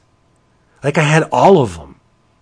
And it's weird that this graphic novel that came out, you know, a month or two ago would trigger this weird memory of these Nestle Quik packets. Like the, the drawing style is not exact, but it, it, it's it, it made me remember them. So there must be something stylistically within the line that made me remember. I think it's the it's the puffy, um, pliable quality of the the, the, the, the line, like the, the characters are very organic looking and the, more often than not, their eyes are reduced to just lines, right? And, uh, it, I thought this thing was wonderful. It's it's all in color. It's fourteen ninety nine. There, there's a lot of feel good moments in it. There's a lot of heart in it. Uh, it's very particular about its use of pronouns. Like I said, Wallace. I, I made the mistake of calling Wallace a boy. Wallace does look like a boy. Wallace is named with a boy's name. Like I think of Wallace, I think of a, a male, but Wallace is not. Wallace is is is a, a female, right? Uh, it's it's great. There's a bestiary in here that's just wonderful. All different types of creatures. The Wizard and the Potion of Dreams. I I, I read it. I love it. The, the the wizard's very reluctant to go on the quest. It's one of those things like, get out of here. I don't got time for you. What did you say? Well, you know, all right. You know, well, you, you can you can tag along to this point, and then the, they'll meet another. Like they save an archer uh, at one point in the book, and the archer teams up with them, and the, the wizard's like, "Yeah, well, I'm only going to here and no farther," and the wizard ends up going the distance, right? You know what I mean? So it's a very reluctant magic user who has obviously a very boring life, and these these other characters pop up to uh, to make their life vibrant. I thought it was great, and it, it's, and it's for all ages, I think. Is it for all ages or is it 14 up? I don't know. It, it, looks like it's all, well, from what I read in the book, I would be very comfortable giving this to uh, a preteen. There's, uh, there's not, there's no swearing in it. There's, there's really no bloodletting. It's all fantasy shenanigans, right? There's goblins and, and other kinds of creatures in it. So yeah, I think this would be an, considered an all ages book. Look at me. Look at you. Look at you. Right. Showing growth and shit. No, wow. it's it, it was all yeah. grown up. 2020's a crazy fucking year, man. It was a lot of fun. A lot of fun. The Wizard, ERD, and the Potion of Dreams. Now, if Dap says in your travels and starts talking about a body horror book, I know 2020 is all fucked yeah, up. Yeah, something's up. Uh, well then I'll just put you at ease because I am not talking about a body horror book. Um, this is I, I, haven't finished this yet, but I've been really enjoying it, and and I'm, I'm taking my sweet ass time with it, um, because it's dense, and also, like our book of the month, it it it's instantly taking you back down memory lane. It's not a um, it's it complements the original story, but it's slightly different. I'm talking about the other history of the DC universe. Oh, very nice. Written by John Ridley, layouts by Giuseppe Camuncoli, finishes by Andrea Cucchi, colors by Jose Villarrubia, and letters by Steve Wands, although it's very typesetty letters uh, because there's no nobody is there's no word balloons there's nobody no one's talking to other characters it's not a sequential book the original history of the dc universe was a two issue prestige, or at the time, Dark Knight format limited series that was telling the reader the new status quo, the current version of the post-crisis DC universe. It was it, it was told to you.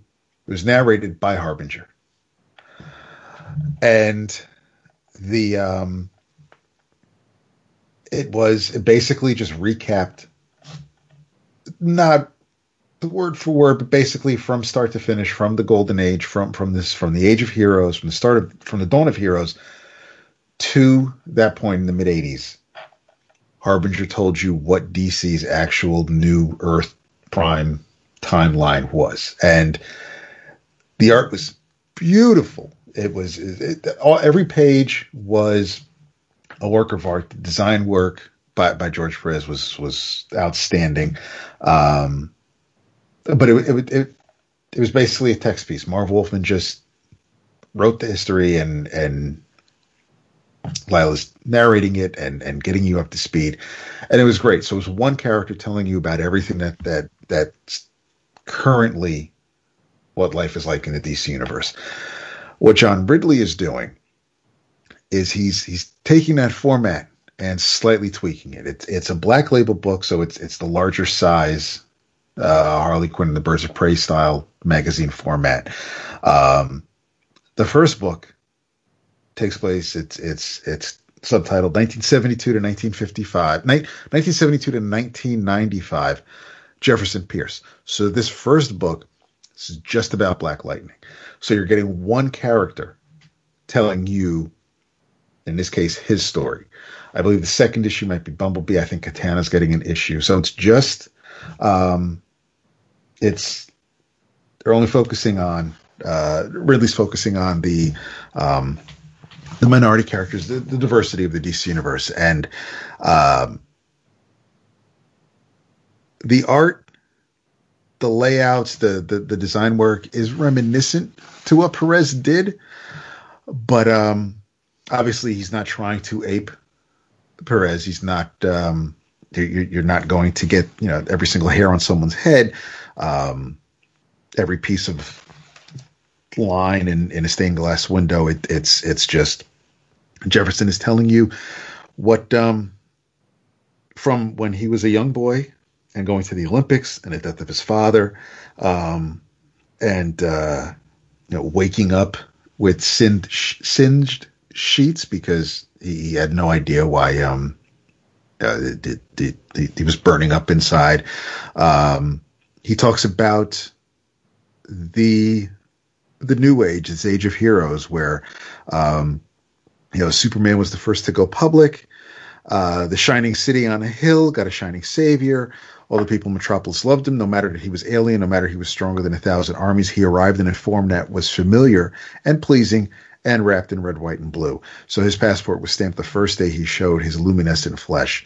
Um, he mentions Batman, he mentions Wonder Woman, the goddess who arrived from Mythical Island, and then he talks about Flash and Green Lantern and um, and how these heroes all got together to fight an alien menace. Uh, yet nobody's bothering with the slums and the ghettos, and and um, so Jefferson Pierce decides to you know make sure his community, his streets are safe, and he's a teacher. He wants to make kids better, and and um, you know, my man is is just he's there's there's absolutely no um he, he no bones about it. Like he's he feels some kind of way about the um the heroes in the DC universe. He, and he brings up John Stewart.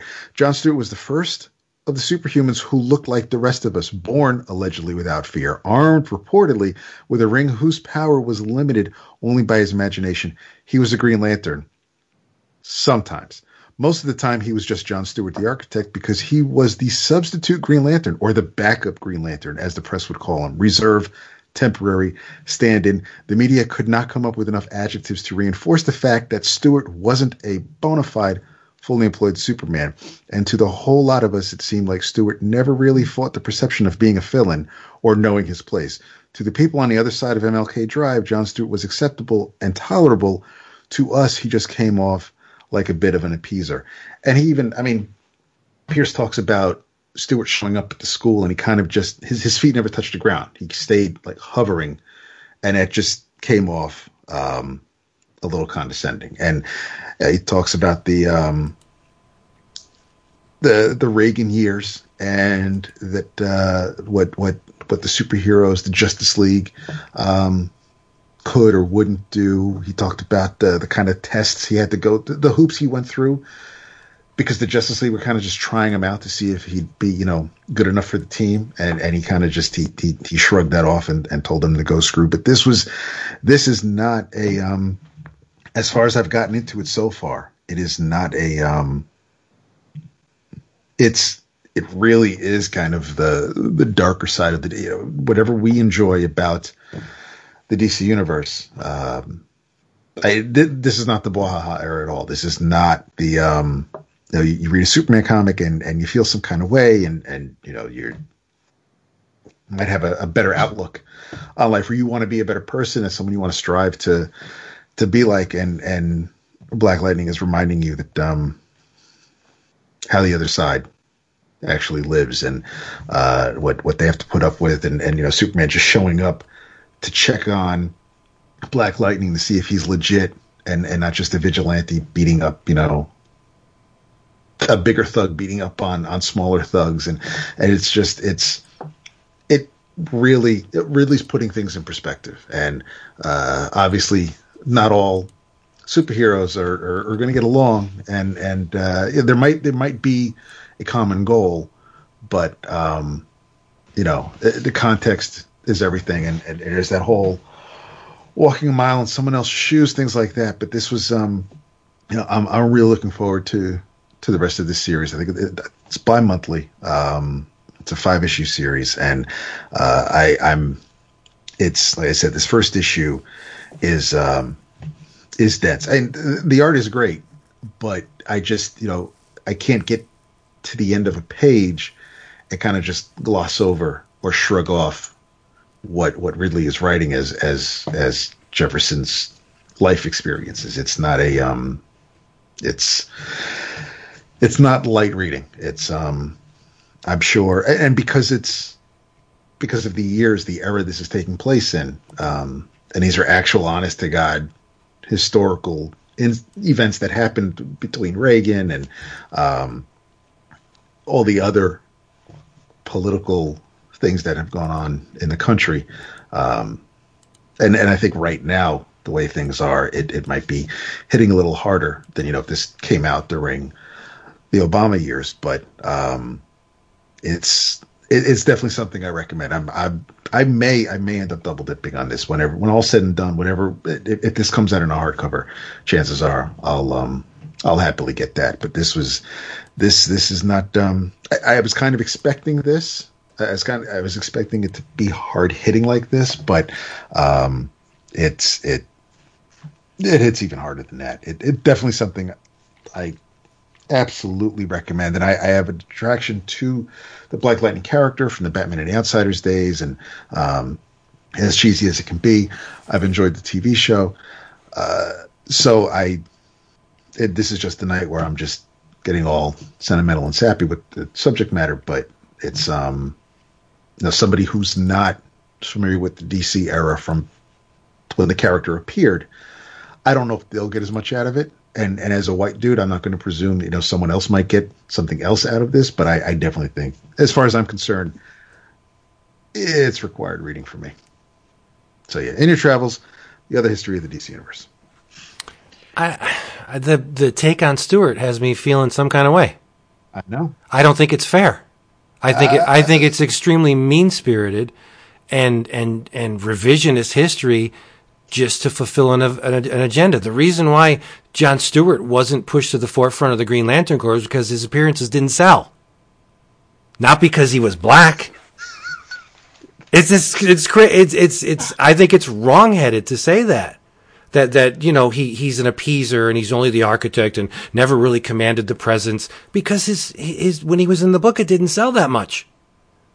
I, I just I, that's all. That's the truth. He had his own series with Mosaic. Exactly, and it didn't sell. It, it, it, and then you had you, you you had the Green Lantern series where you know you had the Gerard Jones and, and Pat Broderick Hal issues. You had the the Joe Staton drawn guy issues, and you had the Mark Bright, John Stewart issues. John had John had enough popularity. The dude was the the, the Green Lantern in the Justice League cartoon. People Right. love John Stewart. They do love John Stewart. They do, but the the the buying the comic book buyers flock to certain characters, and I don't Sure. think John Stewart is way high on that list. But that doesn't mean he's a he's an appeaser and he's a second stringer and not a great Okay, character. But this is not. This is. They're not. This is one. This is Black Lightning's opinion of the guy. It doesn't mean that This that's is the, the writer's DC opinion. is. Come on. right? But still, but but it's not. But if so, if if it did sell, and it, and Hal Jordan got exiled into space, or he you know stayed a toy salesman, and then John Stewart became the Green Lantern after Green Lantern, Green Arrow. I you know I mean that doesn't mean that Ridley would still not write Jefferson Pierce to think a certain way about Sure. Like, he, but but it's just but I, okay, yeah, great because it didn't sell. You know, he's able to work it this way, but I don't think I don't It's- think it's I, a I'm not viewing I'm not viewing this the storytelling as as a way that you know because of sales numbers. I I just this is just one black person talking about another black person. Right, I get it, but Guy Gardner's books don't sell either. Was was Guy Gardner ostracized? No, I I, I think it, Well, I don't know yet. I haven't gotten there, but why would he talk about Guy Gardner? He's talking about white people throughout the whole book. No, but he specifically. I only read the one page. I'll be honest. The one page. The one. The one page. About John Stewart because that's the first black superhero that showed up on the scene. Right. So of course it's going to get a mention because he also talks about Vixen later on. But And he also know, he like- also calls John Stewart. Uh, where's the goddamn page here? Let me get it up.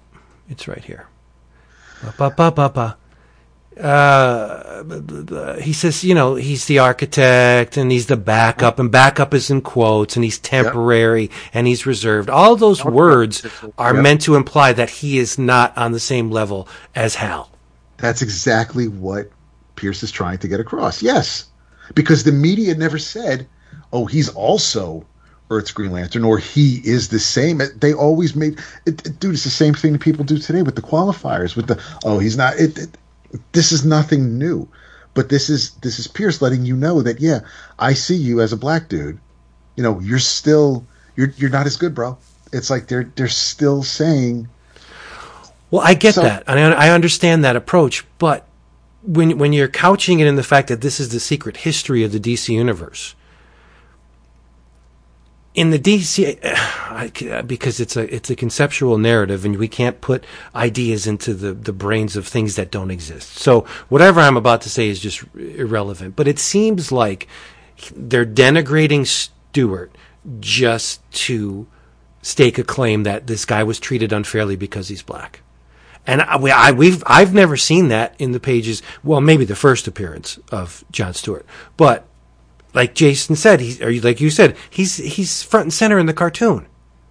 Pe- people love John Yes. Stewart, yes. right? So uh, yeah, I'm gonna have to read the whole damn thing. But, then- I don't know. This this one page has me just feeling like a little constipated. That's and and that's fine. I you know, and I think I mean I I kudos to Ridley for for for making you feel something out of this one page. And it's again, this is also the late seventies. It's not like you know, he's Yeah, not, true. He's not talking about you know, oh, in in in in two thousand eight, you know that that that wouldn't fly.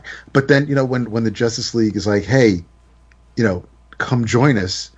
He's he, he's like go and um go and ask. He said. uh so then they would, when they were done testing me, the JLA went through some internal hand wringing over affirmative action and tokenism and what it would mean to have a minority as part of their little group. Despite the fact they had aliens and an Atlantean, there had to be a formalized discussion just to figure out what they should do about including a black man.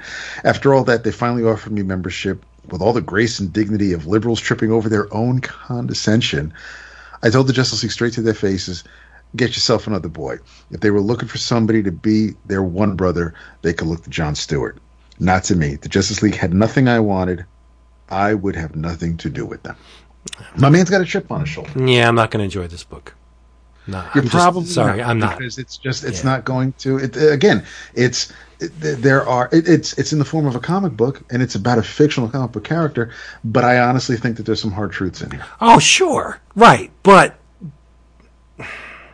did they actually happen in the, the narrative of the DC universe or are they being in, are they being invented to serve the writer's point of view? I don't. Could could they have been told? I mean, yeah, Tony Isabella tried. I'm sure he tried to tell some you know hard edge stories with the character, but he's still a black dude. I mean, still a white dude writing a black character. Trevor Von Eeden may have you know tried to sway. Maybe we can do it this way. This was years before Milestone, so it's not like they were trying to.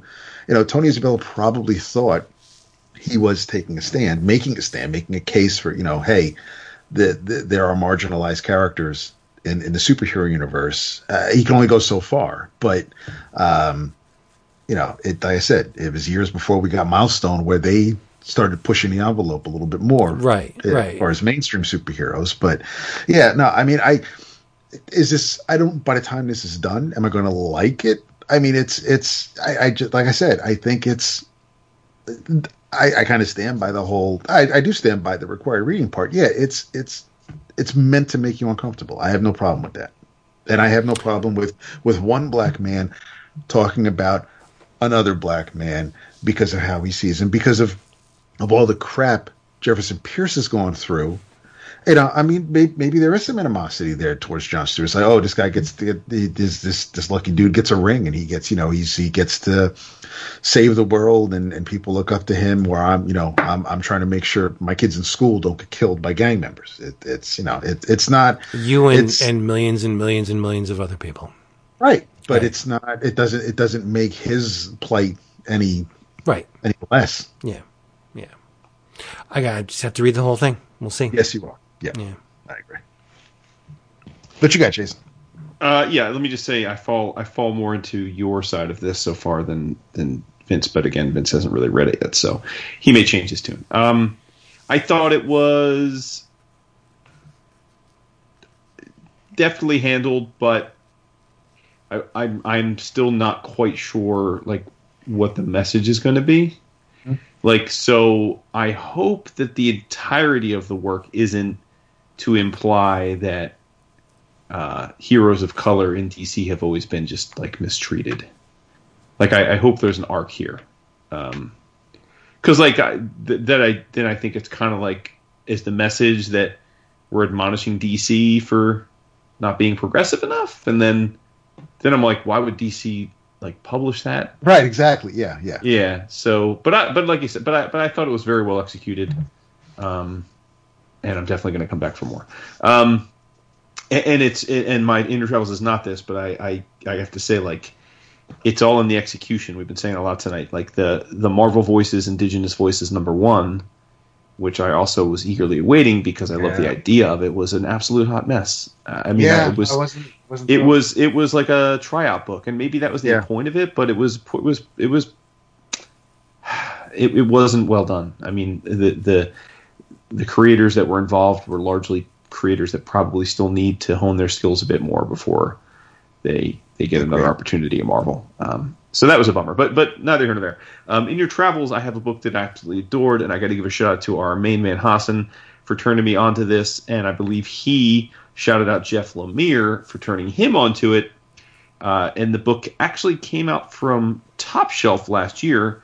So once again, like the hundredth example this year of, I you know I feel like I scour the previews. Like I feel like I read it like four times a month before I put in my order, and am willing to buy anything that piques my interest. And somehow there are always things that fall through the cracks because I don't remember this book being solicited. I don't remember saying yes to it, no to it. It just I don't remember it ever existing, and yet I'm sure it was in the previews.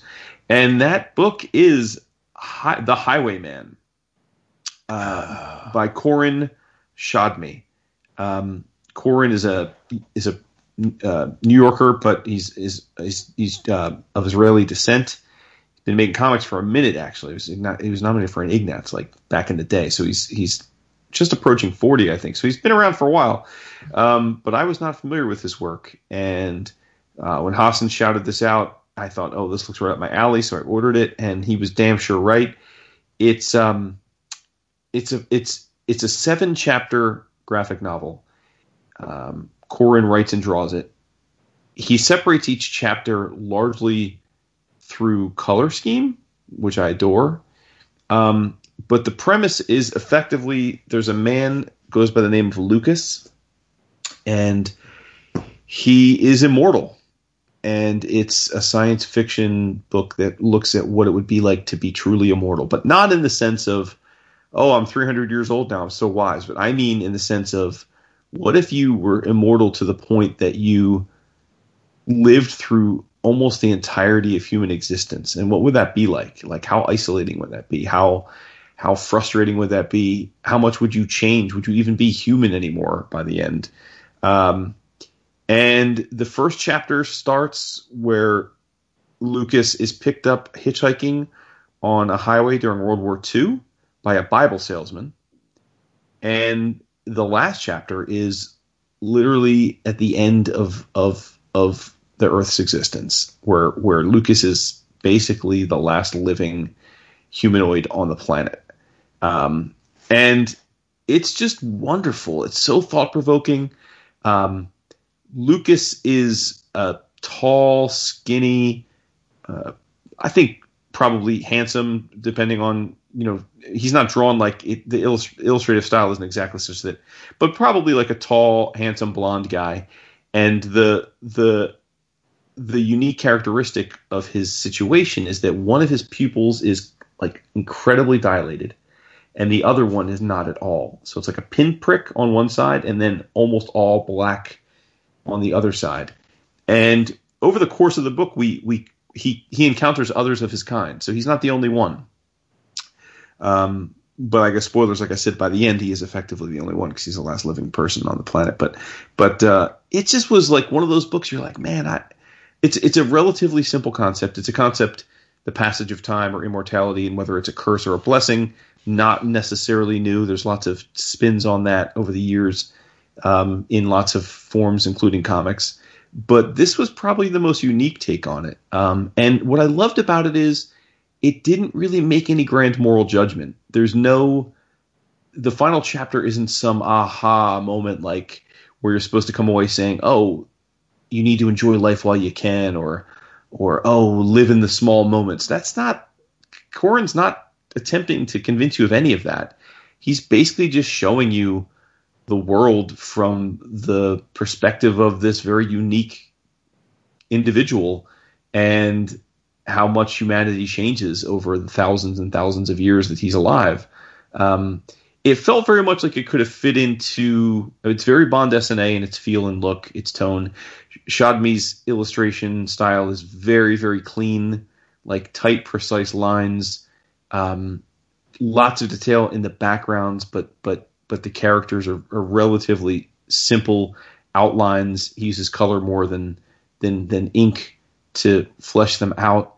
Um, and I think it all works. I think it all works. And there are moments during the evolution of mankind that are horrific and, and probably meant to be. But but again, it's not with any moral judgment. Like basically, um, there is one point where Lucas does make a decision to because of a I guess a, a moral dilemma where he makes a decision to do something um, and and take ownership of another person for a while.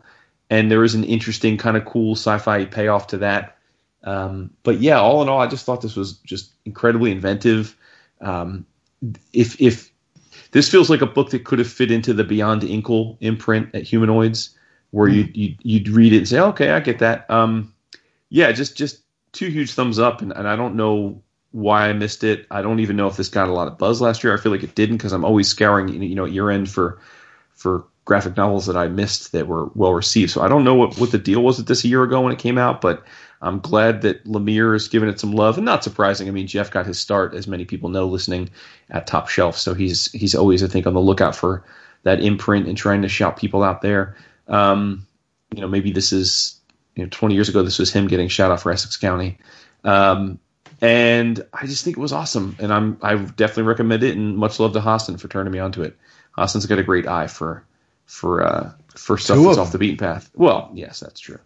In particular, it was Right Eye is particularly astute. Oh, So, okay. yeah. yeah. So uh, Highwayman uh, by by uh, Koren Shadmi. All right, you people, thank you for being here with us. If you want more of it, go to the Twitter, Reddit, Instagram, and Facebook. Come check out the Patreon, patreon.com forward slash 11 o'clock comics. In the meantime, say goodnight. And throw him a bone or not throw him a bone.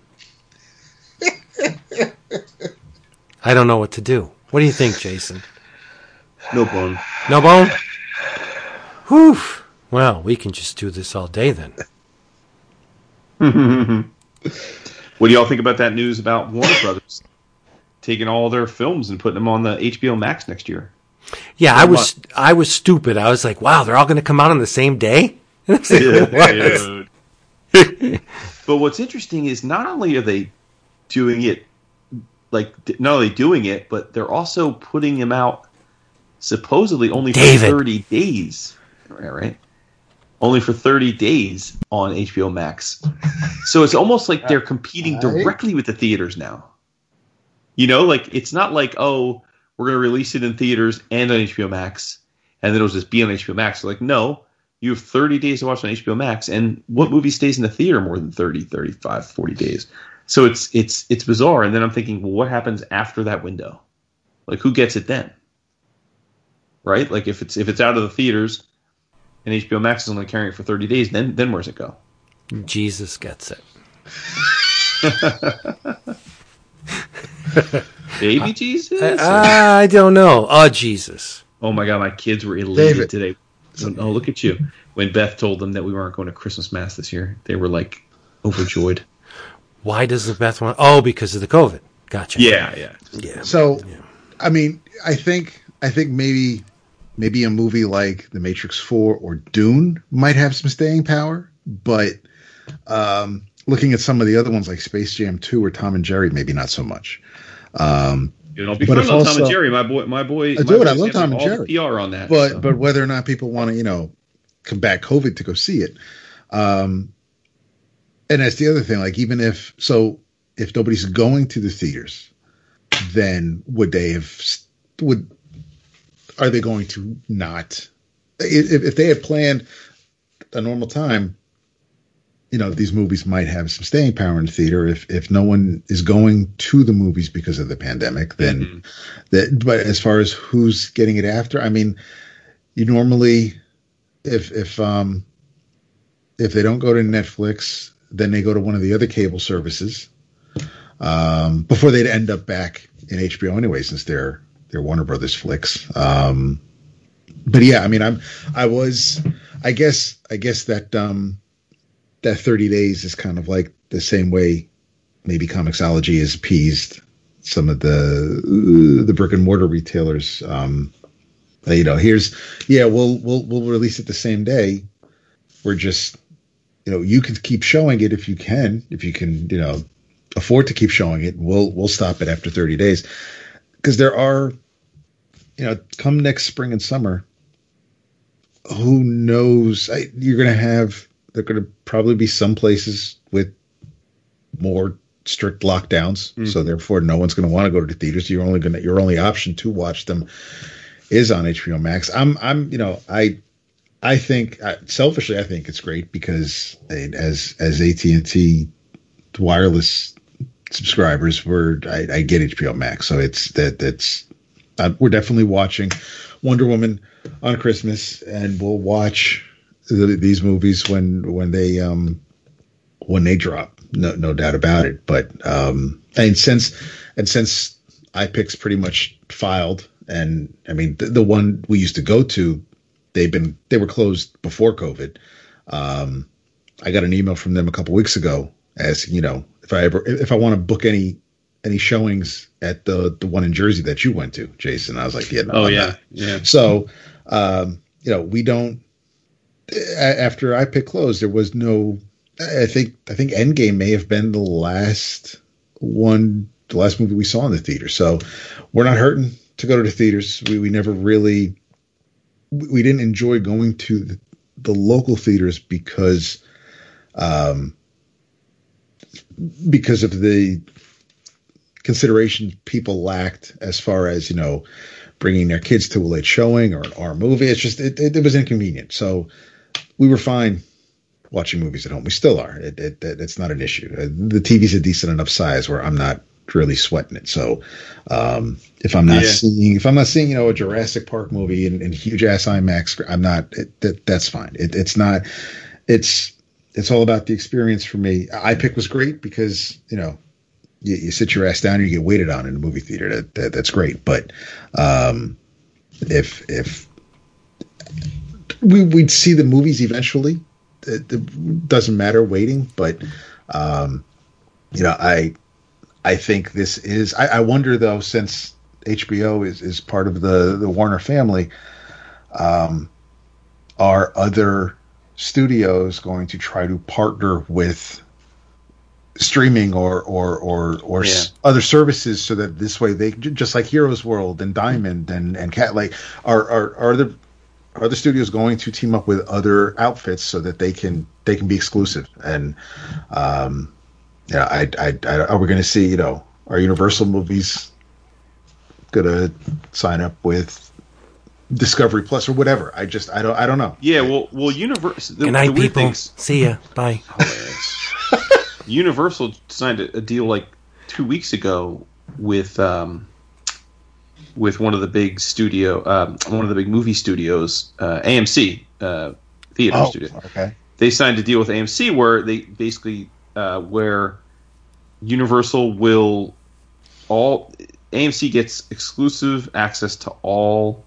Well, I don't know if it's exclusive, but they get access to all Universal films for a minimum of 17 days, and then before Universal has the option to release it as a digital on a streaming or rental, and then if the film makes more than 50 million dollars in the opening weekend, so a blockbuster, then they have to keep the film for five weeks in the theaters.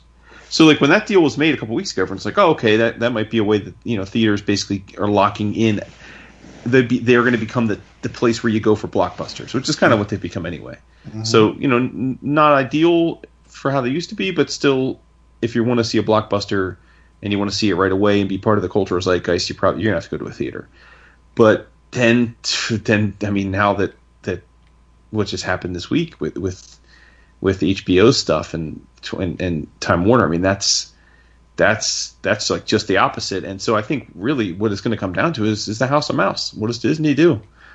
Because Disney's got Disney Plus, and they're putting, as you know, they they've completely rebuilt the entirety of their business model to focus on streaming. So it's like if if if they sign a deal with the studios to let them do this kind of thing too, or not the studio, I keep saying studios. If they sign a deal with the theaters to let them have this kind of deal too, then the theaters can survive. But if if Disney pulls a a Time Warner and says, you know what, we're we're streaming all our stuff day and date, I don't I don't know how theaters, at least ones that aren't in major cities, I don't know how they Yeah. they survive. Yeah, I don't know. And Which I- sucks because I love going. I mean, pre-COVID, I mean, you know, I went I Yeah. went to the movies six six seven times a month a lot of the time, so I, Yeah. I was a big theater a little bit.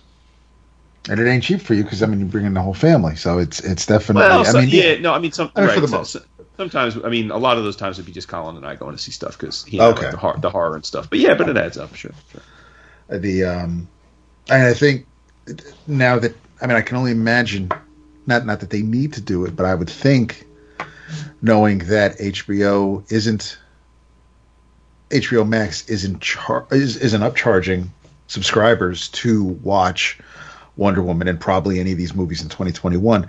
I can only imagine that um, I don't I don't see Disney. I don't know how Disney Plus would be able to continue to charge for their premieres. I mean, they did it with Mul- Mulan, and that I don't think did well. I think they're doing it with Black Widow, or they're planning to. Uh, that, that may change, but if if if Disney has other movies coming out, I and and they want to premiere them on Disney Plus because they can't show them in the theaters. I, it's silly. In, in my mind, it's it's silly to charge for it. If people are buying them, then then obviously, you know what, what I say doesn't make any sense. But Right, if right. if, if, if HBO, if, if other studios are basically giving giving them away because you're already subscribed, I, I it, it's I'm not keen on Disney, who's not crying, shouldn't be crying poverty, to, to continue to charge for, for their premieres. That's it for that one.